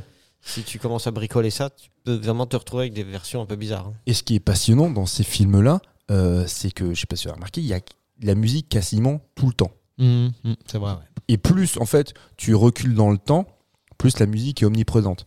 À partir des années 70, il y en aura de moins en moins. Elle sera pas constante, mais cette période, quand tu, fais de la- quand tu faisais un score, euh, c'était pas juste le main theme qui revenait en boucle. Tu fais de la musique. Autant te dire que Hans Zimmer n'aurait jamais pu faire carrière là-bas à cette époque-là. Là, là, C'était impossible. tu vois. Écoute, Hans Zimmer, file-lui des morceaux de métal qu'il peut frotter et t'inquiète. Eh ben, on va terminer sur cette bonne blague pour cette première partie d'émission. Messieurs, on va passer à la deuxième partie de cette émission, les actualités du cinéma.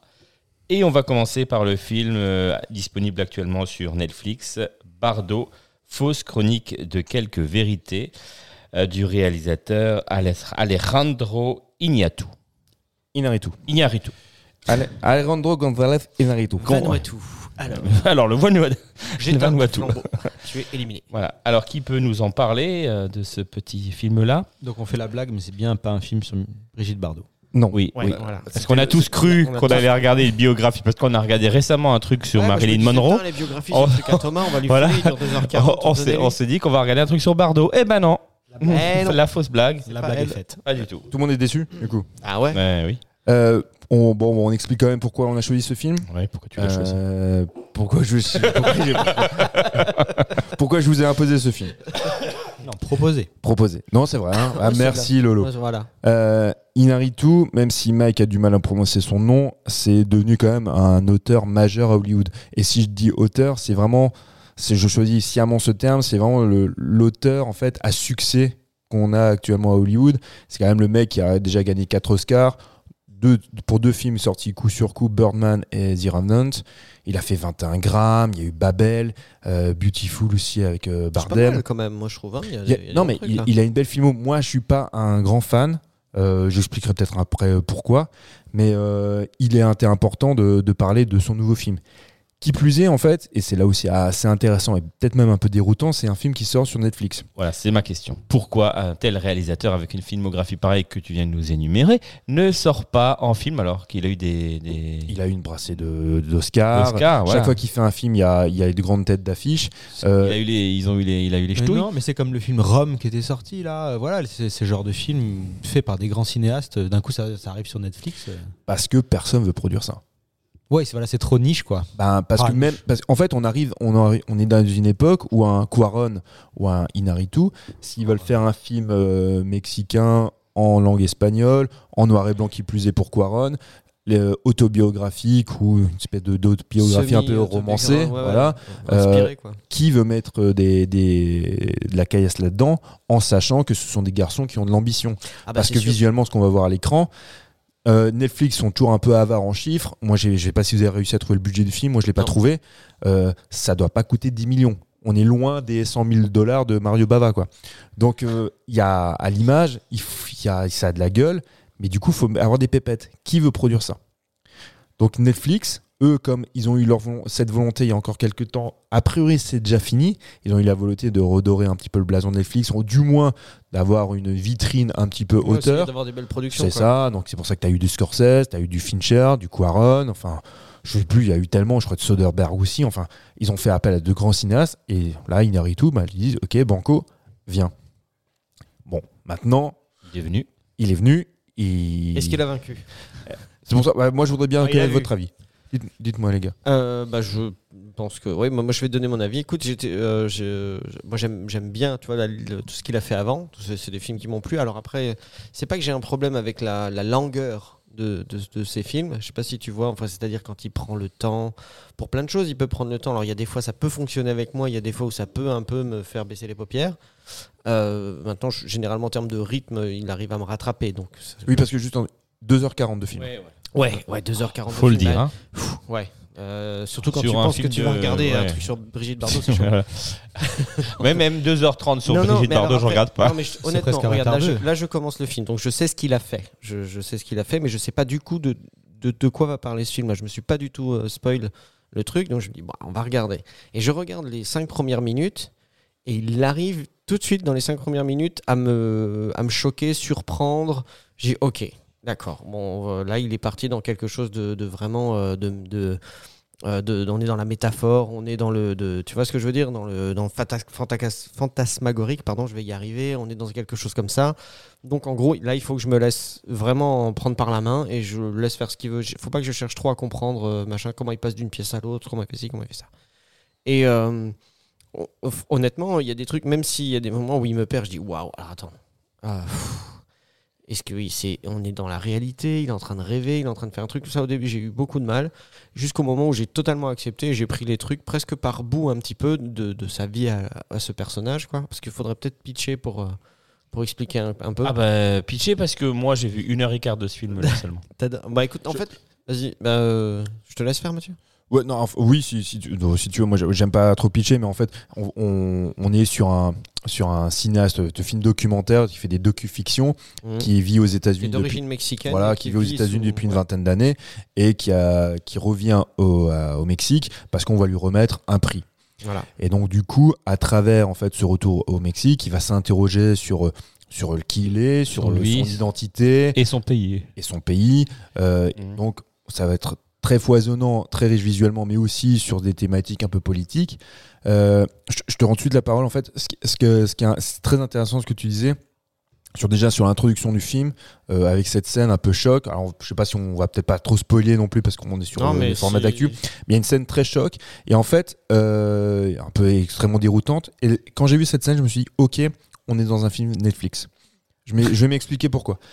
Euh, il a souvent, Ninaritu, dans ses films, des séquences un peu choc. Mhm. Mais jamais en début de film. Cette séquence, elle n'est même pas obligée d'être présentée au début. ouais, elle attend une vingtaine Voilà. de minutes avant Pourquoi elle, survient au début du film Parce que Il faut tout. dans le cahier des charges de Netflix, et c'est pas une vanne hein, ce que je dis Mm. là, euh, ils savent très bien que les spectateurs, quand ils commencent un film, si au bout des cinq premières minutes, Il n'y a pas un truc Ils- déjà qui Ah, a ouais, Bouton ouais, ils retour. ils arrêtent. Mm. Allez, on passe, Ah ouais, si on passe sur notre film. D'accord. Et ça, en fait, tous les cinéastes qui travaillent sur Netflix, euh, j'ai Le lu plusieurs interviews là-dessus, ils Ouais. disent tous, d'entrée, il faut qu'on ait une, une scène qui happe le spectateur. Ouais. Qui plus est pour un film mexicain, sans tête d'affiche, Avec un nom improbable. même s'il est connu, c'est une film, effectivement, le, euh, bah, le spectateur lambda ne le connaît pas forcément ce nom-là, tu as tout à fait raison. Oui. Et euh, tu te dis, Ouah, c'est compliqué, est-ce que j'y vais? Et donc, tu es obligé d'être happé dès les 5 premières minutes. Ouais, et c'est pour ça qu'il y a cette scène Ouais, d'intro. bah après, ah, bah, je comprends. Mais de toute façon, quand tu regardes, ah, non, si tu connais, comme dit, si tu connais pas le boulot du gars et ce qu'il a fait, tu connais pas son nom, euh, franchement, et que t'as pas vu les films précédents, quand tu vois le tu- titre du film, c'est pas, hein. Pas le titre que du Non, film t'y que vas pas. Monsieur, Madame, tout le monde va va aller euh, inspecter. euh, Ah, ce quand tu rentres du travail et que tu t'installes dans ton Ah ouais, canapé ou dans ton lit pour regarder un film tu comme ça, Tu regardes le Grinch. hein. Bah, J'imagine Ouais, que voilà. le pitch sur Netflix, ça commence par euh, film réalisé par euh, l'Oscar, euh, enfin le réalisateur oscarisé. euh, Écoute, je sais même pas vu. Et- ah oui, et euh, on est obligé quand même de dire ce que signifie Bardot, parce que c'est vrai que nous, Français, alors même si Brigitte Bardot Oui. est connue dans le monde entier, nous, Français, on a tendance tout de suite à penser, bah, c'est un biopic sur Brigitte Bardot. Mm. Voilà. Bon, quand tu vois pas de sa tête sur l'affiche, tu te poses des questions. Ouais, tu le sais dès le- Alors, Elle a vraiment mal vieilli quand même. la définition Wikipédia, c'est le mot Bardot signifie en tibétain intervalle et désigne des périodes existentielles auxquelles on peut attribuer des bornes. Donc ça a plus de sens quand tu sais ça, quand tu Mm. vois le film. Inaritu, donc on a dit, c'est un peu un film euh, légèrement autobiographique, mais même extrêmement romancé. Et puis euh, voilà, tu joues sur des métaphores, sur de la fantasmagorie, comme tu disais. On, on sait qu'il a eu, euh, il y a une dizaine d'années, une espèce de d'épiphanie en fait spirituelle, euh, justement en, en étant, euh, alors, je sais pas si c'était un Tibétain, mais c'était un bouddhiste a priori, avec qui il a, il a, il a fait un petit bout de chemin, avec qui il a eu cette révélation là, c'est une espèce de, de, de- l'appel à la connaissance vois, spirituelle. Donc ça peut expliquer aussi, quand tu sais ça, bon, le film prend aussi une- un, autre, un autre sens ou une autre tournure, tu peux comprendre, ça donne des clés en fait pour comprendre le film. Ok. Loris, toi? Je ne l'ai pas vu. Je l'ai Ah, pas tu vu. l'as pas vu Non, Ah, mais je suis là pour savoir si je vais passer 2h40. Euh, ah oui, Écoute, en fait, bah, après, Visuellement, c'est c'est c'est- c'est- Alors- c'est- c'est fou- enfin, c'est beau et c'est foisonnant d'idées. Oui, alors, il y a des trucs qui sont. Ouais, il y a- Mais, il hum, arrive quand même, moi, à me Mais raccrocher. c'est ça, moi ça m'a perdu et puis effectivement moi j'ai retardé parce que j'ai voilà j'ai retardé la, la- le, la vi- le visionnage de ce film là et j'étais en train de le visionner euh, en fin d'après-midi enfin cet après-midi quand et juste avant que Mathieu arrive et qu'on vienne ici Hum. euh, au studio pour enregistrer ben en fait euh, j'avais une heure et quart de film Ouais, tu vois non, et oui, puis je me mais suis dit après, bon euh, Comme dit, mais déjà, c'est vrai que c'est pas évident de, de se sortir 2h40 pour regarder un Ah film. ouais, c'est clair. donc voilà. Et C'est un film à vignette, du coup, je comprends pas. Il y a, une- quand même, il y a quand même un, un- un Ouais, fil rouge. En fait, si tu veux, bah, le fil rouge, c'est lui et c'est son introspection sur qu'est-ce qu'a été sa vie, quel est son rapport à son pays, à l'histoire de son c'est un pays, voyage le- le- introspectif en le fait Mexique. euh, Et, euh, et parce que lui, il vit aux États-Unis, comme c'est là-bas qu'il a fait sa carrière. Et, fait- et en parlant du Mexique, tu vois, d'ailleurs, et euh, c'est euh, comment. Et, et un- il a une confrontation avec son fils à ce sujet-là d'ailleurs mais, dans la mais avec, cuisine. en fait, si tu veux, il va avoir des échanges, oui, que ce soit avec, sa, avec son fils, avec son papa, avec sa maman, avec des amis anciens, eux, qui sont des journalistes mexicains. Mais seulement, ça ne ça s'ancre pas forcément dans quelque chose de réel, parce qu'il peut très bien passer d'une pièce à l'autre euh, sans aucune cohérence. Tu vois ce que je veux dire? Juste parce que tu te rends compte qu'il se balade. Par exemple, je- tu vas vite comprendre, ils font une soirée en son honneur, ils lui remettent un prix, donc c'est la teuf, c'est le truc.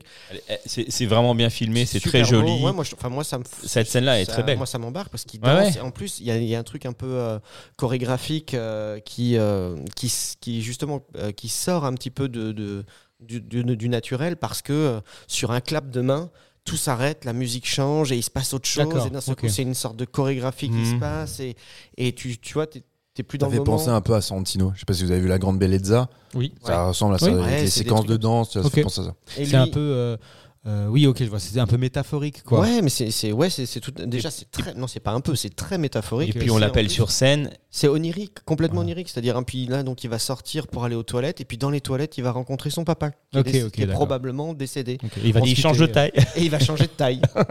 coup. Et mais tu te rends compte que par- avec le même par, visage par cette, euh, par cette image, par cette métaphore, on va euh, rappeler le rapport du père au fils, et que peu importe l'âge, tu restes toujours le f- fils de Ouais, ton père. Il a toujours ce Mhm. côté où il regarde euh, vers son père, vers le haut, tu vois, en disant j'ai toujours attendu quelque chose de toi pour moi, et c'est quelque chose qui le travaille encore. Euh, il va avoir des discussions avec, euh, bah, avec Cortés, le, le, le- le- comment il s'appelle, le- l'espagnol, le Conquistador. conquistador, euh, tu vois, qui normalement n'existe plus sur un tas de cadavres. Et ils vont avoir une grande discussion sur qu'est-ce qu'ils ont fait, quelle est l'histoire du pays. Et, Et ça peut des fois, tu, et tu raccroches des wagons comme ça, ça va avoir un sens tout en étant tout abso- absolument euh, absurde. Ok. Et Mathieu, toi, tu dis que t'as pas aimé, c'est parce que tu trouves trop, ça trop pompeux? Non, non, alors non, bah, Enfin, le- tu vois, trop, non, non, euh, justement, ce film-là, bizarrement, je l'ai plutôt apprécié. Alors qu'en fait, il a, il a justement, il, il rentre dans tous les travers du cinéma d'Inaritu qui des fois m'agace. C'est effectivement, il y a un côté un peu clinquant, extrêmement euh, foisonnant, mais, euh, mais souvent très vain, je trouve, dans, dans, dans son cinéma. Euh, un peu poseur aussi. Et, euh, mais toujours maîtrisé. Là, faut lui laisser, hein, c'est toujours extrêmement bien maîtrisé. Et dans ce film-là, alors je, je sais pas si parce que on a enchaîné aussi beaucoup de films comme ça sur des cinéastes qui parlent d'eux, parce qu'on a vu Licorice Pizza de Peter Anderson, bientôt on verra le film de, de Spielberg, on a vu le film de, de James Gray, il y avait le Quaron, il y a plein de cinéastes comme ça qui font leur travail d'introspection et en même temps qui parlent d'eux, hein, cet aspect un peu autobiographique, même si c'est toujours romancé. Lui, il est, c'est toujours, ça a toujours été un petit malin. Il est extrêmement dans le méta et à un moment donné, il y a une séquence, on en- j'en parlais en off tout à l'heure avec, euh, avec Jules.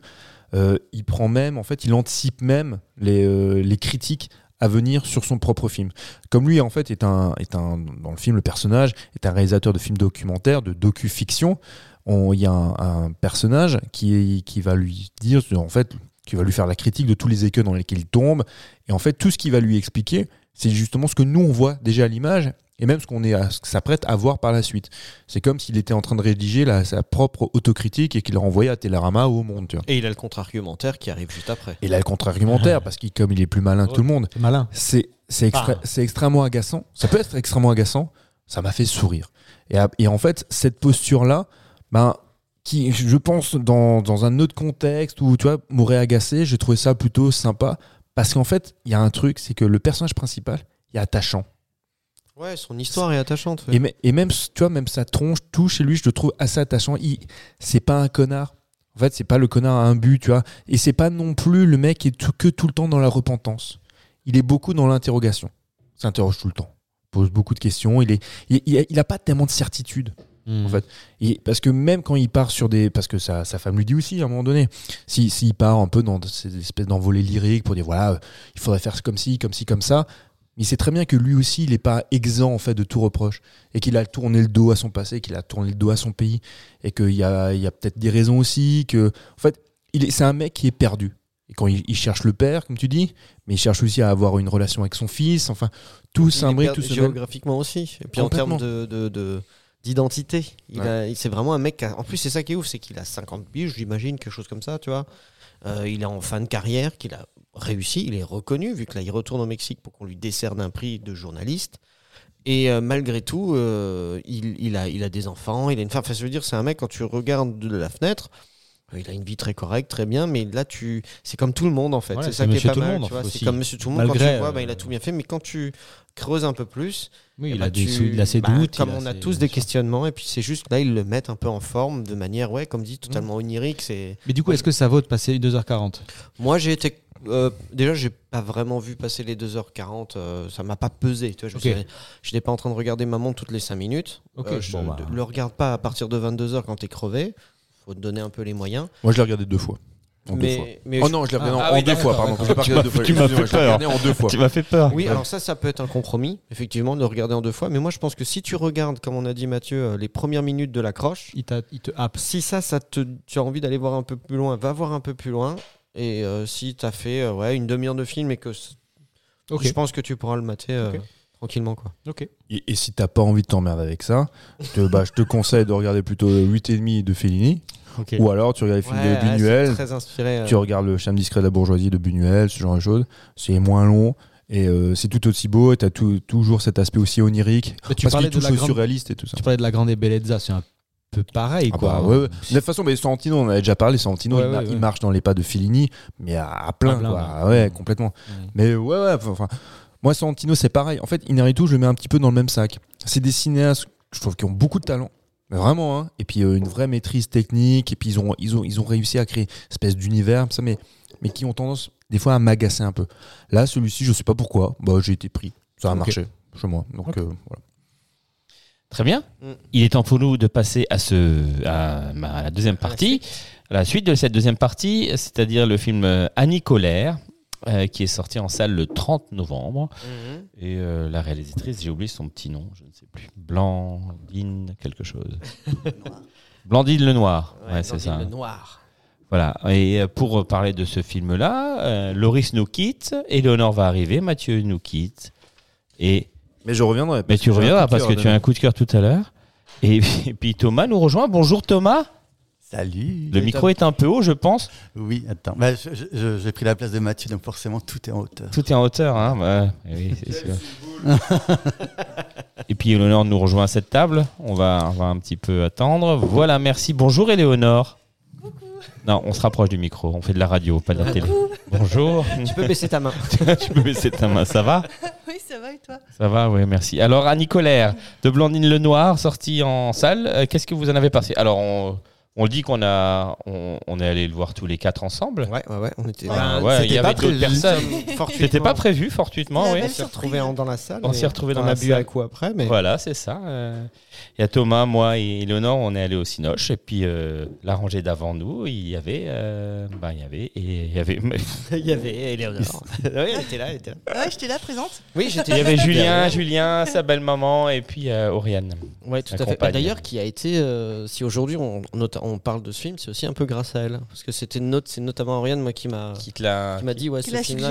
Ah ouais, clairement, qui m'a dit faut bon. qu'on aille Merci, voir ça. Oriane. Et c'est- ça doit être, en tout cas, ben, on va peut-être. Enfin, Alors le petit, le petit pitch petit simple, c'est l'histoire de- d'Annie qui euh, va se faire euh, avorter et Mhm. qui rentre du coup dans, dans un combat, euh, ben, euh, dans la lutte contre... euh, Oui, parce que contextuellement, on est juste avant la loi Veil, Oui, c'est ça. et du coup, l'avortement est encore. euh, Ben, proscrit, euh, interdit. ouais, il est- alors, il est pas, comment il est pas illégal, il est. euh, c'est, il est, c'est- il est, il est si, c'est- illégal, mais il c'est- est pas. c'est illégal. Disons que voilà. euh, on n'est on n'est pas dans le, dans, dans le film où l'avortement va être euh, caché, où tout se fait dans la clandestinité, puisque le but de la... Là, on est vraiment sur les actions du MLAC, qui étaient donc des, euh, des associations qui aidaient euh, les, les femmes à avorter, mais qui surtout le faisaient savoir aux yeux du gouvernement. Exactement. justement, on, Les euh, lois changent. Les lois changent. Voilà, on n'était pas dans la, clandestini- dans la Oui. clandestinité. Parce Voilà, que Oui, quand, euh, quand ça se faisait de manière clandestine, c'était genre, euh, bah, comme ils le disent, à l'aiguille à tricoter, hein, c'était, c'était très grave. et Il y a eu beaucoup de morts de, de femmes enceintes qui ont essayé d'avorter de manière euh, clandestine et qui ont eu des problèmes. Et du coup, ouais, le MLAC, c'est ça dont tu parlais, effectivement. Le mouvement pour la liberté de Ben, c'est des mouvements qui se sont créés partout en France pour aider les femmes à se faire avorter de manière de, de manière euh, enfin, Safe. euh, safe, on va dire, assistée par des assistée, médecins, euh, des voilà, infirmières, etc. Et qui le faisaient euh, à l'insu, enfin pas à l'insu, oui, à l'insu de l'État, mais au, au vu de l'État quand même. Euh, Il y avait même une scène où il y a les- un, un mec des RG qui est devant la boutique, euh, devant, le, devant la librairie où ça se passe. Et euh, pour que la loi change, quoi. Donc, alors, votre avis sur ce film-là, l'interprétation des, des acteurs, etc. Bah, Il y avait même une, une apparition de, de- dans une vidéo de Delphine, Delphine Sering. Delphine Sering qui a joué dans euh, l'année dernière à Marion Bad. Ah, Qui bah, était, Ah oui, c'est dans, le débat, c'est- c'est dans le débat télévisé, c'est ça C'est dans le débat Oui, je vois. Oui, qui était, c'est Mm. des vraies images, ça, non C'était des vraies Oui, images c'était une que- féministe Oui, engagée ouais, ouais. contre le sexisme et qui s'était euh, exprimée sur différents avec beaucoup de cheveux télé. euh, C'est ça. bouclés, c'est Ouais. ça Bah, Ouais. D'ailleurs, dans le film, elle est un peu incarnée par quelqu'un, non? Exactement. Et elle avait dit, elle disait que l'homme a une femme de ménage gratis et que le bonheur, c'est l'indépendance. Tout est, tout est résumé dans cette phrase. D'accord. Elle a signé le manifeste des 343 en 71, qui est une pétition euh, qui est euh, justement pour la légalisation de l'avortement suite au risque, bah, tout ce qui était risques médicaux dont on vient de parler, Mhm. euh, qui vont de pair avec la, clandest- la clandestinité, etc. Donc là, le manifeste a été rédigé par Simone de Beauvoir et signé par 343 femmes françaises connues ou inconnues et publié par le Nouvel Obs, ce qui a ouvert la voie à la loi Veil, dont on vient Veil. de. Veil. Veil, pardon. Veil. Et j'ai ramené une très bonne BD sur le sujet qui Ah, s'appelle cool. Le manifeste des 343 histoires d'un combat euh, de Adeline Lafitte. Et euh, donc là, il y a eu aussi la première démonstration en France de la méthode de Karman. Euh, Ah oui. C'est la méthode où on L'aspire. aspire le, le, terrain- euh, le contenu utérin. Et euh, ça a lieu dans son appartement à euh, Delphine Sering. Mhm. Et on- je crois qu'on le voit Bah, effectivement dans le film, en film. fait, la, la, la personne, la- Dans, le- dans le film, on le voit, mais on le voit effectivement. Tu as, une, t'as une, une demoiselle, euh, qui, une dame qui se fait avorter chez elle, qui propose euh, son appartement pour euh, opérer mais, les. Oui, ma maman, c'est une femme très classe. et elle- C'est une femme un peu riche. Un peu riche, ouais, c'est ça, ouais. qui Ah, et ça, c'est le rôle de. C'est une Voilà. actrice qui a incarné le, Qui son rôle, finance puisqu'elle est, elle est décédée euh. maintenant, mais euh, D'accord. voilà. Elle incarne ce qu'a été ce, personnage à l'époque. Ouais. Puisque donc ça a eu lieu dans son appartement en août 1972 avec des militantes du MLF, donc le mouvement de libération des femmes, qui revendique la libre disposition du corps des femmes. Voilà. Et remet en cause le patriarcat tout ça, tout ça. Eh oui. Bah, écoute, c'est ouais, c'est une bonne entrée en matière, euh, ce que ce qu'Eleanor vient de nous dire. Effectivement, c'est c'est un film, je pense, qui est. euh, Moi, j'en ai discuté du coup avec euh, ma conjointe, ma belle-mère euh, et, euh, et, et d'autres gens qui étaient encore euh, autour de nous. Et c'est franchement, c'est quelque chose qui est. euh, c'est un film essentiel en ce moment. En, en plus, il est très d'actualité avec ce qui se passe aux États-Unis, qui est absolument infâme. Il faut Mhm. absolument, faut absolument que. En fait, l'avortement. Mais Après, c'est pas si loin en plus. C'est ça qui est dingue. hein. On, est, on est en 1975, quoi. et qu'on arrive aujourd'hui, ben, comme c'est rentré dans les mœurs chez nous, c'est quelque chose de tout à fait normal, encore bien heureusement en France, tu vois, ce, ce genre de choses. Et euh, il faut pas qu'on on, voit ça d'un œil normal, que qu'on revienne sur ces, sur ces droits-là. Euh, euh, par exemple aux États-Unis, tu vois ce que je veux dire? Il faudrait, faut surtout pas oublier ce que c'est. Et ce film-là, c'est un film qui est, qui est, qui est très très important. Euh, même, tu vois, c'est c'est- c'est vraiment quelque chose que tout le monde doit voir. Il faut le comprendre. Moi, en tant qu'homme, j'ai été euh, vraiment très profondément touché par ce que j'ai vu. Et ta, ta chérie disait que c'était un film d'utilité publique. Ah, mais oui, mais elle, Oui, clairement, elle Et l'a c'est dit, euh, c'est vraiment un film qui te, qui te met à la place de la femme. Enfin, tu vois, de la souffrance, de, de- même de l'angoisse qu'elles peuvent ressentir à l'approche de cet événement Mais je euh, crois voilà, qu'avec personnel. Thomas, on est assez d'accord avec le, le jeu de, de Laure Calamy. Ah oui, oui, oui, bah, euh, là, c'est un, c'est un, c'est un Lord Calamy show. Hein, je veux dire, ça, Ouais, c'est ça. On voit qu'elle à l'écran. on voit. Alors après, Ah, je, je suis pas. pas d'accord. Enfin, Elle est très elle, bonne elle à est- elle l'écran. est extraordinaire, mais je trouve que c'est un film sur la sororité, tu Mm. vois. Et il y a un, il y a, il y a un magnifique. un- je trouve que c'est un film sur le collectif. Il est hein. presque choral. et on voit un vraiment, ouais, c'est ça, c'est un film sur le collectif et on voit vraiment le. euh, euh, je trouve que chaque actrice Mm. sa place, à son, à, à- à son moment et elle- si ça se fonctionne tellement bien, c'est parce qu'elles sont toutes ensemble. Il n'y a vraiment Ouais. aucune individualité. Je trouve qu'à aucun moment, alors qu'elle a mis, elle essaye de prendre la couverture pour dire il y a moi Ah la ouais. star et les seconds rôles. C'est un jeu juste. Oui, oui, elle est vraiment très très bien. Mais parce qu'elle est, elle est vraiment très spécialisée. dans-. Après, elle fait beaucoup, on- elle tourne beaucoup en ce moment. C'est vraiment la- l'actrice qui la plus demandée dans, dans le cinéma Parce français. elle est géniale, elle est on bonne. la voit tout le temps et elle est très spécialisée quand même dans ce film très euh, très dans, dans ses rôles un peu très prolo tu vois vraiment euh, très très proche du France très, Mhm. proche- très proche de la France on va dire des ouvriers etc c'est son c'est son c'est son créneau quoi. On la voit vraiment beaucoup dans ces rôles là et c'est vrai qu'elle excelle particulièrement là-dedans. Ce que je, je- je- alors peut-être ce qu'il la met un peu en avant par rapport aux autres, c'est qu'à travers le personnage euh, de Calamy, euh, son, euh, le- je sais plus le nom du personnage, Annie, euh, quand son personnage à elle, on- on- au fur et à mesure qu'on avance dans le film, on va vivre toutes les étapes, tous les sentiments et les différentes positions qu'ont toutes les femmes qu'on va voir dans ce. Selon leur, leur position, enfin, Bah, en selon fait, leur situation elle va- familiale. Elle va, commencer par la femme angoissée qui a besoin d'avorter et qui sait pas vers qui se tourner, L'autre à qui, celle qui, ouais, qui est obligée. avorter, qui va petit à petit participer à la cause, Mhm. parce qu'à à force de drames, de choses comme ça autour d'elle, et qui au bout d'un moment va carrément euh, s'ouvrir encore plus et va, va se réaliser en tant que femme à- grâce à ce mouvement et grâce à- aux autres femmes et à, et, euh, et à tout ce qu'elles s'apportent les unes les autres. Oui. Au moment où les hommes, justement, euh, le- alors ça va, il y en a certains, on- heureusement on les montre, sont pas complètement euh, cons, hein, parce que c'est c'est vraiment ça. Mais à cette époque-là, c'est clair que l'ascendant que, le, que les hommes ont sur les femmes et sur ce genre de décision, c'est juste c'est- un truc de malade. Ouais, moi, j'ai plus cet ascendant-là. Après, Non, non, les, mais hommes, c'est les terrible, hommes, on les qui compte. sont représentés, qui sont des médecins, ils sont là pour montrer euh, juste l'acte euh, l'acte chirurgical, Médical, quoi, ouais. médical. Mhm. Et euh, c'est vrai qu'il n'y a pas de sentiment. Alors que justement, ces femmes, moi, Rose, euh, Rosemary, Oui, mais si on- s'ils sont impliqués là-dedans, c'est qu'il y a quand même de l'empathie pour la Ouais, cause mais et une eux, volonté. Oui, il y a quelque mais- chose de politique un peu plus c'est derrière. une petite vitrine politique, ouais, je Mhm. pense. Mais euh, Rosemary Stanley, Monique, vous vous souvenez de Monique, celle Mhm, qui bien euh. Mhm. chante, elle, elle m'a foutu les poils. Hein. Elle Ah ouais, a hérissé les hein. poils. Et c'est- c'est c'est- c'est ça qui était beau, je trouve, c'est cette, euh, comme disait Thomas, ce- cette entraide dans la diversité, dans de toutes ces femmes, de, de cette sensibilité. Moi, ça, enfin, moi, j'ai pleuré à chaque intervention, j'étais pas bien Ouais. et j'ai pleuré. Disons que c'est vraiment, c'est vraiment un film qui montre les- les- que les batailles sociales, elles se gagnent grâce à l'unité et à la solidarité. C'est, euh, on est vraiment, il faut, c'est vrai que c'est, j'ai réfléchi, je me suis dit, merde, récemment, on a quand même, dans le cinéma français, fait quand même beaucoup de, pas mal de sujets sur le thème de l'avortement.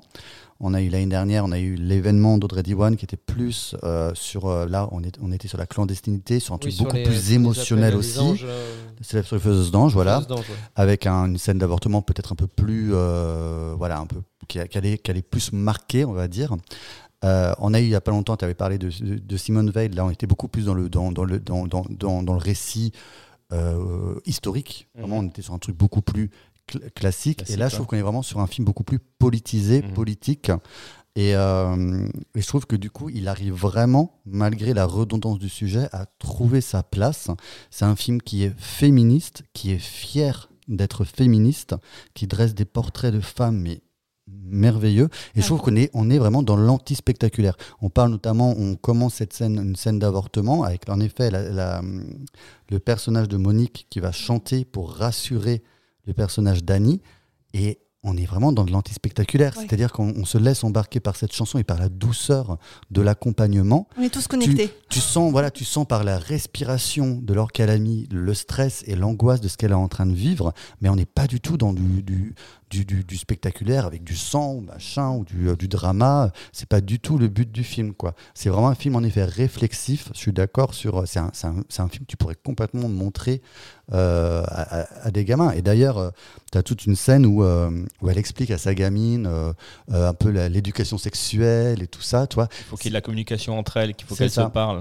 Et après, et en plus de ça, on est quand même sur un beau récit d'émancipation, puisque tu vois quand même un personnage qui évolue. On est quand même sur, au départ, là, quand même, la, la bobonne des années 60-70. Elle se fait quand même offrir une cafetière, une scène de cafetière, quand même, Oh très là, très drôle. là. Folle. Ouais, incroyable, voilà, où son, son mec de retour de voyage professionnel n'a- ne- ne- lui offre le truc d'électroménager, euh, donc c'est la cafetière. Oui, c'est un cadeau pour elle en fait. Et, et après, elle va faire du café. va- va- va ça, oui, elle. lui a dit va faire le voilà, café. elle va faire le café. Et euh, au final, elle, elle va au fur et à mesure complètement se détacher de ça Ouais, et, et trouver sa propre voie. quoi. Et c'est euh, quitte à sacrifier un peu son, sa Son- cellule familiale, mais quoi, oui. tu vois. Mais, euh, mais du coup, je trouve que c'est vraiment hyper, euh, hyper bien retranscrit, très émouvant. Moi, franchement, il y a plusieurs moments, en effet, j'ai quand même bien retenu mes larmes. Donc, il y a vraiment, ça allie parfaitement le côté sérieux du, du côté politique, instructif, mais en même temps, avec la, la force de frappe d'interprétation collective qu'on nous montre, c'est. Mhm. euh, Et on tombe jamais dans le pathos, en fait. C'est jamais très. Ouais, on voilà. évite, on évite les pièges euh, qui pourraient, euh, qui pourraient vraiment polluer un peu le truc, genre. euh, Enfin, je, je veux rien dire, mais voilà, on, est- on, on évite ces trucs-là et on passe. Moi, j'ai vraiment passé un très bon moment, très émouvant, très, euh, très interrogateur aussi. Tu vois, ça, c'est Mhm. vraiment très révélateur aussi pour plein de choses parce qu'on a beau le dire, là, c'est vraiment montré d'une certaine manière et ce côté, ouais, là, la, euh, la sororité, quoi. Tu vois, l'entraide qu'il y a et que c'est faisable. Mathieu, euh, Thomas nous le dit aussi. C'est vrai que ça rejoint des, des thèmes très actuels, donc notamment ce que je disais tout à l'heure, donc euh, le droit à l'avortement, le droit à l'indépendance des femmes de décider, de choisir, mais aussi le fait que les luttes sociales, elles se font dans l'entraide, dans l'écoute, dans tu vois ce genre de Mhm. choses, et que en faisant ça, tu y arrives. Elles y sont arrivées. Ça s'est pas fait tout seul non plus, et, ça s'est pas fait non plus. Ce que j'aime bien, c'est que quand j'avais lu le titre, moi, Annie Colère, je me suis dit c'est un truc qui va se faire sur les barricades, machin, tout truc. Et Elle c'est va pas ouais. et c'est pas ça qu'on te montre. Au contraire, c'est que c'est que elles se justement elles vont puiser de la force dans, dans l'adversité et en étant euh, tout simplement douces les unes vis-à-vis des autres La et La attentionnées. La, la Et vraie voilà, bienveillance. et de la vraie ouais. bien exactement de la vraie Sincère. bienveillance. Et ben ça fait ça peut créer Mm. de grandes choses quoi. Et c'est un très beau film. Et c'est vrai que c'est un- comme tu dis, c'est vraiment un film. Je pense que quand il a été conçu et pensé, ça, fait, ça doit faire quand même il y a quelques années, et qui malheureusement en effet fait vraiment écho avec l'actualité. Euh, il y a en effet tous ces problèmes euh, de, de loi anti-avortement aux États-Unis ou en Hongrie. Moi, j'ai aussi beaucoup pensé à ce qui se passe actuellement en Iran. Où, Mm. euh, où, où les femmes sont en train de, euh, de- de Partout, ouais, ouais, crier, de, gueuler, battre, hein. et, qui, et, dès lors qu'elles osent exprimer ce qu'elles pensent, elles finissent en tôle. Euh, Ouais, au mieux. Mieux. Je pense, je fais une petite aparté, j'en profite parce que la- l'actualité est toute récente. Je vous ai parlé il y a quelques mois d'un Oui. de mes films coup de cœur de cette année qui était Layla et ses frères. Oui. L'actrice principale du film, qui est iranienne, est actuellement en prison parce qu'elle a soutenu le mouvement Et, euh, et comme c'est une personnalité publique, ça le fait pas parce qu'elle est Mhm. écoutée, écoutée par Ah beaucoup, ouais. beaucoup de monde et donc elle est en prison. Donc actuellement, il y a, un- y a tout une- un tollé dans le milieu culturel international qui, qui est en train de protester pour qu'elle sorte de Mettre prison. pression, quoi. Donc euh, voilà, donc c'est que ce film continue, avortement ou peu importe le thème, continue à faire profondément écho euh, dans l'actualité et dans la dans, dans la- dans l'atteinte aux libertés des femmes. Merci beaucoup. Encore quelque chose à rajouter sur ce film à Nicolaire C'était un bon moment. On voilà, et puis, euh, Montrez-le surtout. il faut le montrer. C'est un, un film éducatif. Merci à vous. On va passer à la rubrique des coups de cœur. Et pour cette rubrique, nous attendons derrière le micro Mathieu et Loris qui nous rejoignent tout de suite. Alors, qui veut commencer euh, à nous balancer un petit coup de cœur Euh, bah, on, va passer, on va commencer par Loris. Généralement, c'est lui qui Tradition. commence la tradition. ouais. tradition. C'est vrai. Surtout que euh, là, Les- on a une recommandation commune avec Julien. Ah ah. Euh, parce que c'est un jeu qu'on a fait ensemble qui s'appelle euh, Grounded, qui est un jeu donc sorti Absolument. sur euh, PC et Xbox, qui est un jeu de survie euh, où en fait le thème, c'est ça qui est un peu l'originalité du jeu. Ah, pardon. Ouais. Juste, juste avant, juste avant que tu continues, je voulais te dire que j'ai joué à Snap. Ah, Marvel Snap. Voilà, Marvel Alors, Snap. J'ai rien compris, mais je, mais, Je savais qu'il allait dire ça. mais j'ai gagné tout le temps. Il y a toujours, il y avait toujours écrit victoire.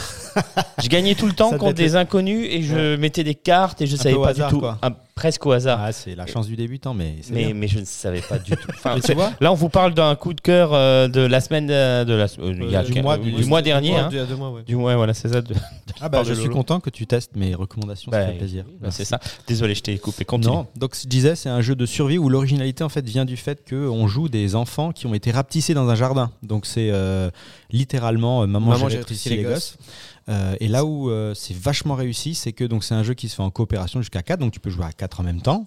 Euh, et quand je dis jeu de survie, ça veut dire que euh, bon, l'histoire, je vais pas la raconter, mais en gros, c'est- ces jeunes doivent euh, trouver un moyen de retrouver leur taille, et donc ils vont être confrontés à tous les tous les dangers d'un jardin, c'est-à-dire que on va se battre contre des fourmis, des punaises, des coccinelles euh, méchantes, hein, parce qu'il y en a, euh, des mantes religieuses, des araignées, des choses des comme ça. de moustiques. et en même temps euh, devoir construire son camp en allant euh, couper des brins d'herbe, en, devant- en, en- en construisant ses petites maisons et puis en, Ses armes. en, ses armes et puis en poursuivant des objectifs qui permettront au final de, euh, et donc c'est fait dans un style très années 80 euh, avec des musiques un peu synthées euh, comme ça. Donc euh, quand on est un peu nostalgique de cette Ah période si, on a euh, aimé le cinoche euh, de euh, de Maman j'ai raté l'avion. ouais. Euh, ma- Chérie j'ai rétréci Voilà. les gosses, on y est. hein. C'est clairement là. Et puis du coup, c'est un, euh, en termes de qualité, c'est un jeu qui est vraiment très bien. C'est une très belle finition. Donc c'est un jeu qui est disponible en plus sur le Xbox Game Pass. Donc c'est les jeux, à les trucs à abonnement.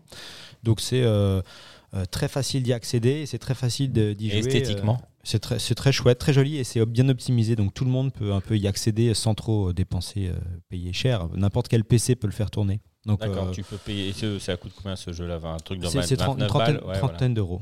Et franchement, euh, je crois que euh, on a mon frangin, on joue, à- on joue à 3 et mon frangin il doit être à 115 heures de jeu. hein. donc euh, pour 30 euros, c'est quand même rentabilisé. Donc euh, si vous aimez ce genre de jeu, Trois euh, semaines de travail.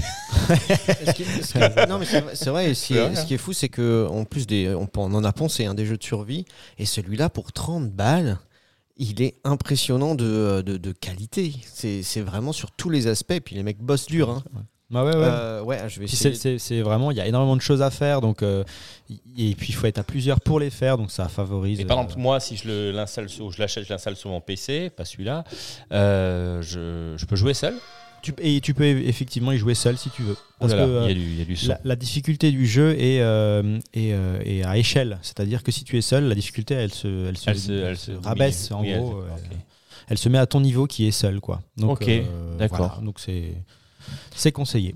Et puis c'est ouais, l'immersion est, vraiment impressionnante parce que tu es vraiment dans ce, dans ce jardin et le, c'est tout simplement les, les, euh, les, les, les moindres. C'est exactement comme dans le film, c'est ça qui est génial, quelque chose qui pour toi n'a n'a Un bac vraiment- à sable, par exemple. Voilà un bac Ah à oui. sable que tu regardes Pour comme toi, c'est le désert, quoi. bac à Et pour eux, c'est le désert. C'est ça, c'est le désert. Ça devient. Il y a une vie, euh, une faune, une flore qui est différente, qui est aussi. euh, qui est, qui est aussi impressionnante. Une fourmi, ça devient. euh, Oui, un ça- monstre. Ça, ouais. de- bah, ça devient Ah oui. très très compliqué. Un soldat en euh, plastique, ça et- devient et tout- tout un obstacle. Et en plus, ils ont des clins d'œil à tout ce qui fait notre culture des, des enfants des années Culture 80. pop, quoi. Euh, par exemple, tu vas gosses avoir une sorte de donjon. euh, ça va être le donjon de Musclor. C'est un jouet qui a été abandonné dans le jardin. Et toi, quand tu rentres dedans, bah, c'est un donjon dans lequel tu vas avoir des trucs à faire. Et Ah ouais. et il Voilà. y, a y y plein de thématiques différentes. Quand tu rentres dans la termitière et que tu t'enfonces sous terre, c'est super impressionnant.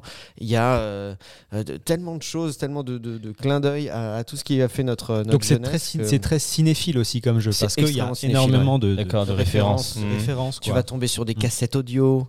Euh, plein de, enfin, il y a tellement de choses que, qu'on- qui, Et- qui et- rappellent constamment à notre, notre enfance que c'est, c'est un vrai plaisir de, de Et le nom, du coup, tu, vous disiez Grounded. Grounded. Grounded. Voilà. Ouais.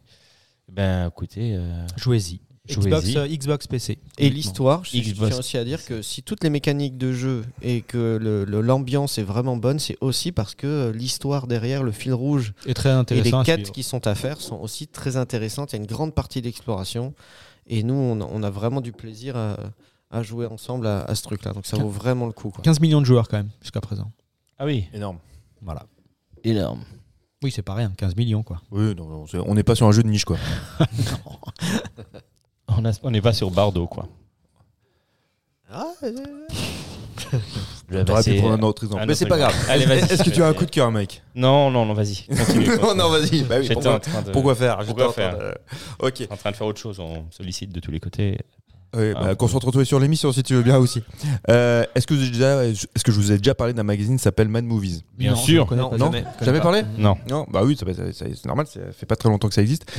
Donc ça existe depuis 1972. euh, c'est- le fondateur c'est Jean-Pierre Putters. Et là maintenant, donc le, bah, comme je- ça l'indique en vous donnant cette date-là, ça fête ses 50 ans. Ouh là là, bon anniversaire, Man Movies. Bon anniversaire. Putain. Et donc ils ont eu la riche idée de faire un hors-série euh, collector spécial 50 ans.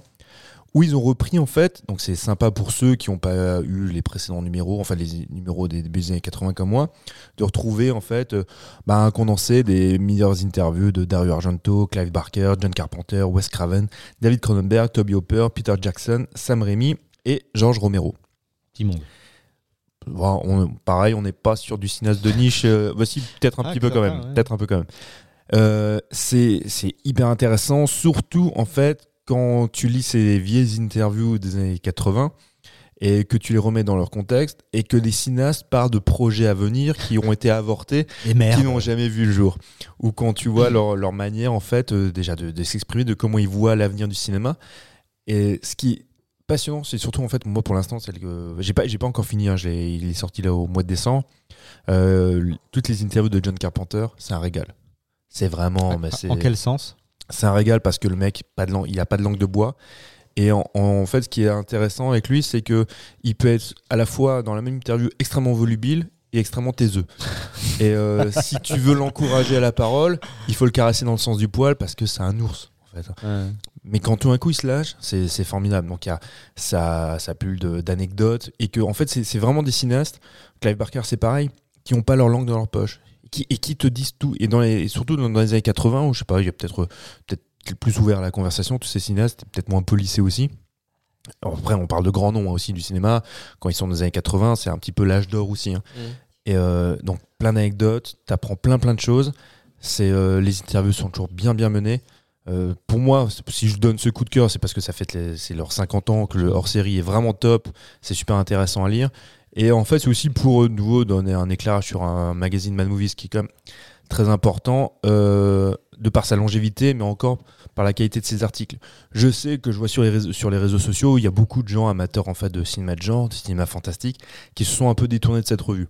Beaucoup disent que c'était mieux avant. C'est toujours pareil, hein, c'était toujours mieux avant, évidemment. Oui, oui, oui, oui. Et demain, ce sera encore pire.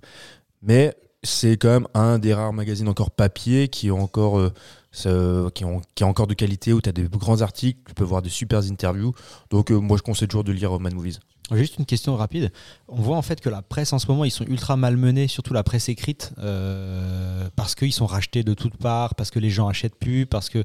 Mais ils sont pas concernés par ça, eux? A- Ils sont pas en péril, genre, euh, c'est pas chaud Bah, financièrement? bah, bah, C'est un peu comme pour tout, hein, c'est pour conserver leur indépendance. euh, donc il y, y a très peu de pubs dans Mad Movies et quand il y a de la pub, c'est essentiellement de la pub de cinéma pour le Didio Cinéma. Donc euh, des pubs euh, sur, pour des DVD, des Blu-ray. Mmh. Tu verras jamais euh, pour, des- de la bière ou pour des tampax. Quoi. Et en fait, ils, ben, privilégient beaucoup les abonnements, donc il faut beaucoup d'appels aussi aux abonnés, euh, à des dons. Et euh, chaque fois qu'ils sortent des hors-séries, c'est par des Tipeee ou des, tu vois, enfin, ou des Kiss Kiss Bank Bank et des trucs comme ça, tu vois. Pour, euh, parce qu'ils ont besoin de, ce- de cet argent-là pour, euh, pour vivre. Mhm, mhm. Et la plupart, tu te rends compte que quand, avant, quand tu étais journaliste, euh, qui plus est dans la presse spécialisée, tu t'écrivais pour Mad Movies et puis c'est marre. Les mecs ils sont obligés en fait de se Ils écrivent à diversifier. plusieurs. Ouais. Ils écrivent aussi pour d'autres revues, tu vois. Enfin, c'est sinon, c'est difficilement faisable. Et puis euh, après, que ce soit pour la presse spécialisée, mais pour la presse en général, c'est très bien que Internet a tout cannibalisé. Ils ont pas un site d'ailleurs qui ils, ils repartent Ouais, pas leur contenu ouais, Ouais, Il est nul, pas. hein. Il est, pas- il est pas ouf là, leur site. Et en- il y a aussi beaucoup de, de, de types qui s'expriment sur les réseaux sociaux, qui parlent en fait, qui sont en attente du forum. Pendant longtemps, ils avaient mis un forum en place. Le problème avec les forums, euh, c'est que c'est à la fois C'est dégueulasse, hein, C'est ouais, c'est On que peut le dire. hein. t'as- t'as- c'est- je, Bah, je il faut que modérer, il faut. C'est Bah, c'est compliqué, ça. hein. Et c'est aussi, je pense, une raison pour lesquelles, euh, en fait, Mad Movies, en fait, euh, traîne un petit peu des pieds pour relancer ça, parce qu'ils savent très bien Mmh. que surtout, Peine perdue. surtout actuellement, où tout le monde, nous les premiers, hein, parce qu'on s'exprime aussi, tout le monde a la voix au chapitre, et, euh, et les opinions les plus dégueulasses et les plus extrêmes, on... Et en plus, tout le monde veut avoir raison. Oui, Ah tout oui. le monde a un avis oui, sur tout. sûr. euh. Et qui plus est, même nous, hein, même nous à notre petit niveau, on est là aussi pour euh, des fois pour justifier un avis, pour euh, même faire preuve de mauvaise foi. Mais avoir faire preuve de mauvaise foi, c'est une chose. Être insultant et euh, tu vois, et Oui, voilà, ses propos, c'est donné, il autre faut chose. rester dans un certain respect Voilà. quand même. hein. Donc c'est aussi une des raisons pour lesquelles je pense que Mad Movies en fait traîne des cas de fer, tu vois, pour euh, pas lancer le forum. Il n'empêche que Il y a une volonté de patri- mais il y a aussi euh, la, comment dire, la contrainte financière qui arrive tôt ou tard. Je veux dire, tu peux ne pas vouloir faire des choses, mais tu peux être contraint de les faire parce que euh, sinon tu disparais. c'est ça. Après, moi je m'intéresse toujours à savoir euh, les mecs qui vont aller sur le forum, est-ce qu'ils sont abonnés? Est-ce qu'ils achètent Ouais, presse faut des le magazine, c'est- pas pareil, tu vois. Parce que aujourd'hui, en fait, n'importe quel magazine va être sur les réseaux sociaux, sur, par exemple sur Facebook. Ils vont mettre un aperçu peut-être c'est de, de les- des articles qui sont actuellement sur leur, leur magazine avec un titre et en dessous tu as 40 commentaires qui, euh, qui s'expriment uniquement rien que sur le titre. Oui, mais bien sûr, mais ça c'est partout. Partout Partout. Donc ils savent très bien que si demain tu lances un forum, euh, est-ce que est-ce qu'on on s'adresse vraiment aux lecteurs qui ont lu les articles de fond? Non, ils s'expriment juste sur euh, l'air du temps et voilà. Mais je, te- je te parlais de ça parce que par exemple dans le jeu vidéo, c'est ce qu'on voit en ce moment. Par exemple, Game Cult, qui était une rédaction très connue, euh, niche, qui faisait des- de, de la presse spécialisée de, Ouais. de fond, vraiment euh, du journalisme. pour son indépendance, quoi. Ils avaient genre 12 000 abonnés, euh, tu vois, ça tournait quoi. Ils ont, ils ont pas pu résister, ils ont été rachetés par euh, les mecs qui tournent les, les trucs un peu de pub, euh, géné- enfin, pub générale, et puis ils ont dû, euh, ils ont viré tout le monde. Enfin, tout le monde est parti, Mmh. si tu veux. Ou Canard PC, tout le monde connaît Canard PC. C'est pas Mad Movies, c'est sûr, Oui. mais les gars sont sur le la branche de, euh, de, de, de- de tout, de tout arrêter parce que euh, financièrement c'est trop difficile quoi. Il y a trop de modèles. Et le- les- bah, non mais il y a et- trop de modèles, t'as raison. Et en plus, le, le premier concurrent bah, pour, des, pour la presse, écrit- la presse spécialisée, YouTube, les podcasts. Ah ouais, bien sûr. Bah, C'est- clairement. Il y a hein. tellement de podcasts, nous on le voit bien, hein, tellement de podcasts qui parlent de cinéma, tellement de chaînes YouTube.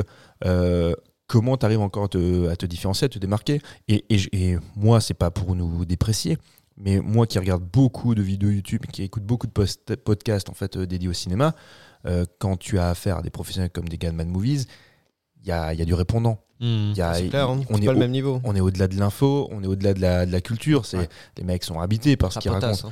Ah ouais. Donc euh, voilà. Donc euh, moi j'invite toujours les, les, les gens à nous écouter nous parce qu'on essaie de faire un truc un peu sympa et qu'on essaie de. Et de on est marrant aussi. et en plus on est gentil.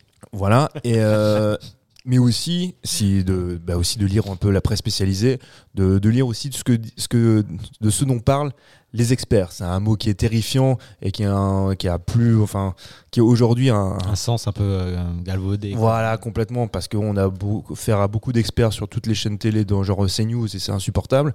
Mais dans certains, dans certains domaines, il faut garder à l'esprit qu'il y a des gens qui savent. Et les sachants, ben, ils sont là dans la presse. Bah, Il faut se dire aussi que ce sont des gens qui ont euh, une passion que qu'on n'a peut-être pas autant. Et ces mecs-là, bah, ils achètent. euh, euh, ils achètent des bouquins qui coûtent 200 balles, euh, qui, sont, qui font 1000 pages et qui reprennent toute la life de Mario Bava, par exemple, et qui vont la potasser. Et qui, s'appelle Mathieu. ça. N- Bah, je sais pas, ça m'étonnerait pas que Mathieu il ait ça dans sa. Oui, oui, j'en ai, ai plein. je ai- Mais ce que je veux dire, voilà, Il est c'est pas ça, à vrai 200 que- balles. C'est vrai que tu peux faire ce que. Alors, c'est bien effectivement de, de regarder des vidéos et de faire du YouTube et tout ça. C'est vrai que c'est cool, mais c'est clair que euh, il y a un savoir que tu peux avoir des fois que par l'écrit et Mm. que tu trouves. C'est c'est c'est comme. bah, je me rappelle, qui c'est qui avait fait ce, ce comparo là? Je sais plus dans quelle émission il avait fait ça. Il avait comparé, il avait écrit tous les mots qui étaient prononcés dans le JT. de 20 heures, je sais plus quelle, quelle émission c'était, mais ça tenait sur euh, une page, euh, je sais même pas si c'était vraiment recto verso, et euh, il dit voilà, ça c'est l'info que vous avez euh, parlé, tu vois, si Mhm. on t'enlève les images, c'est tout ce qu'il y a comme info. Et à côté, bah, tu prends n'importe quel journal, euh, bah, Oui, après, bah, tu fais attention aussi aux obédiences euh, qu'ils ont, parce que c'est en fonction de ça aussi, mais voilà, tu vois la, comp- la différence d'infos que tu as entre l'un et entre l'autre, et il y a pas C'est pour ça. Multipliez vos euh, sources. Ouais, Exactement, ça fait du ouais. bien. de temps en Il temps. faut multiplier ce source et souvent trouver quand il y a une info. Alors là, moi, je parle exclusivement de cinéma aussi, mais euh, de trouver l'origine de la source. Mhm. D'où ça vient D'où vient l'info Quelle est la source Et les croiser éventuellement. C'est ça. Ah bah oui, c'est du taf, c'est du taf. Et, on- et c'est souvent en fait par euh, par fainéantise qu'on a tendance en fait à avoir euh, des avis qui sont euh, plus que douteux. Mhm. Et moi, je m'inclus aussi dedans, hein, parce que ça m'arrive aussi de prendre une, une info pour argent comptant. Et euh, si je gratte un petit peu et que je cherche euh, la source, que- bah, c'est de la merde. Quoi. Mhm, effectivement.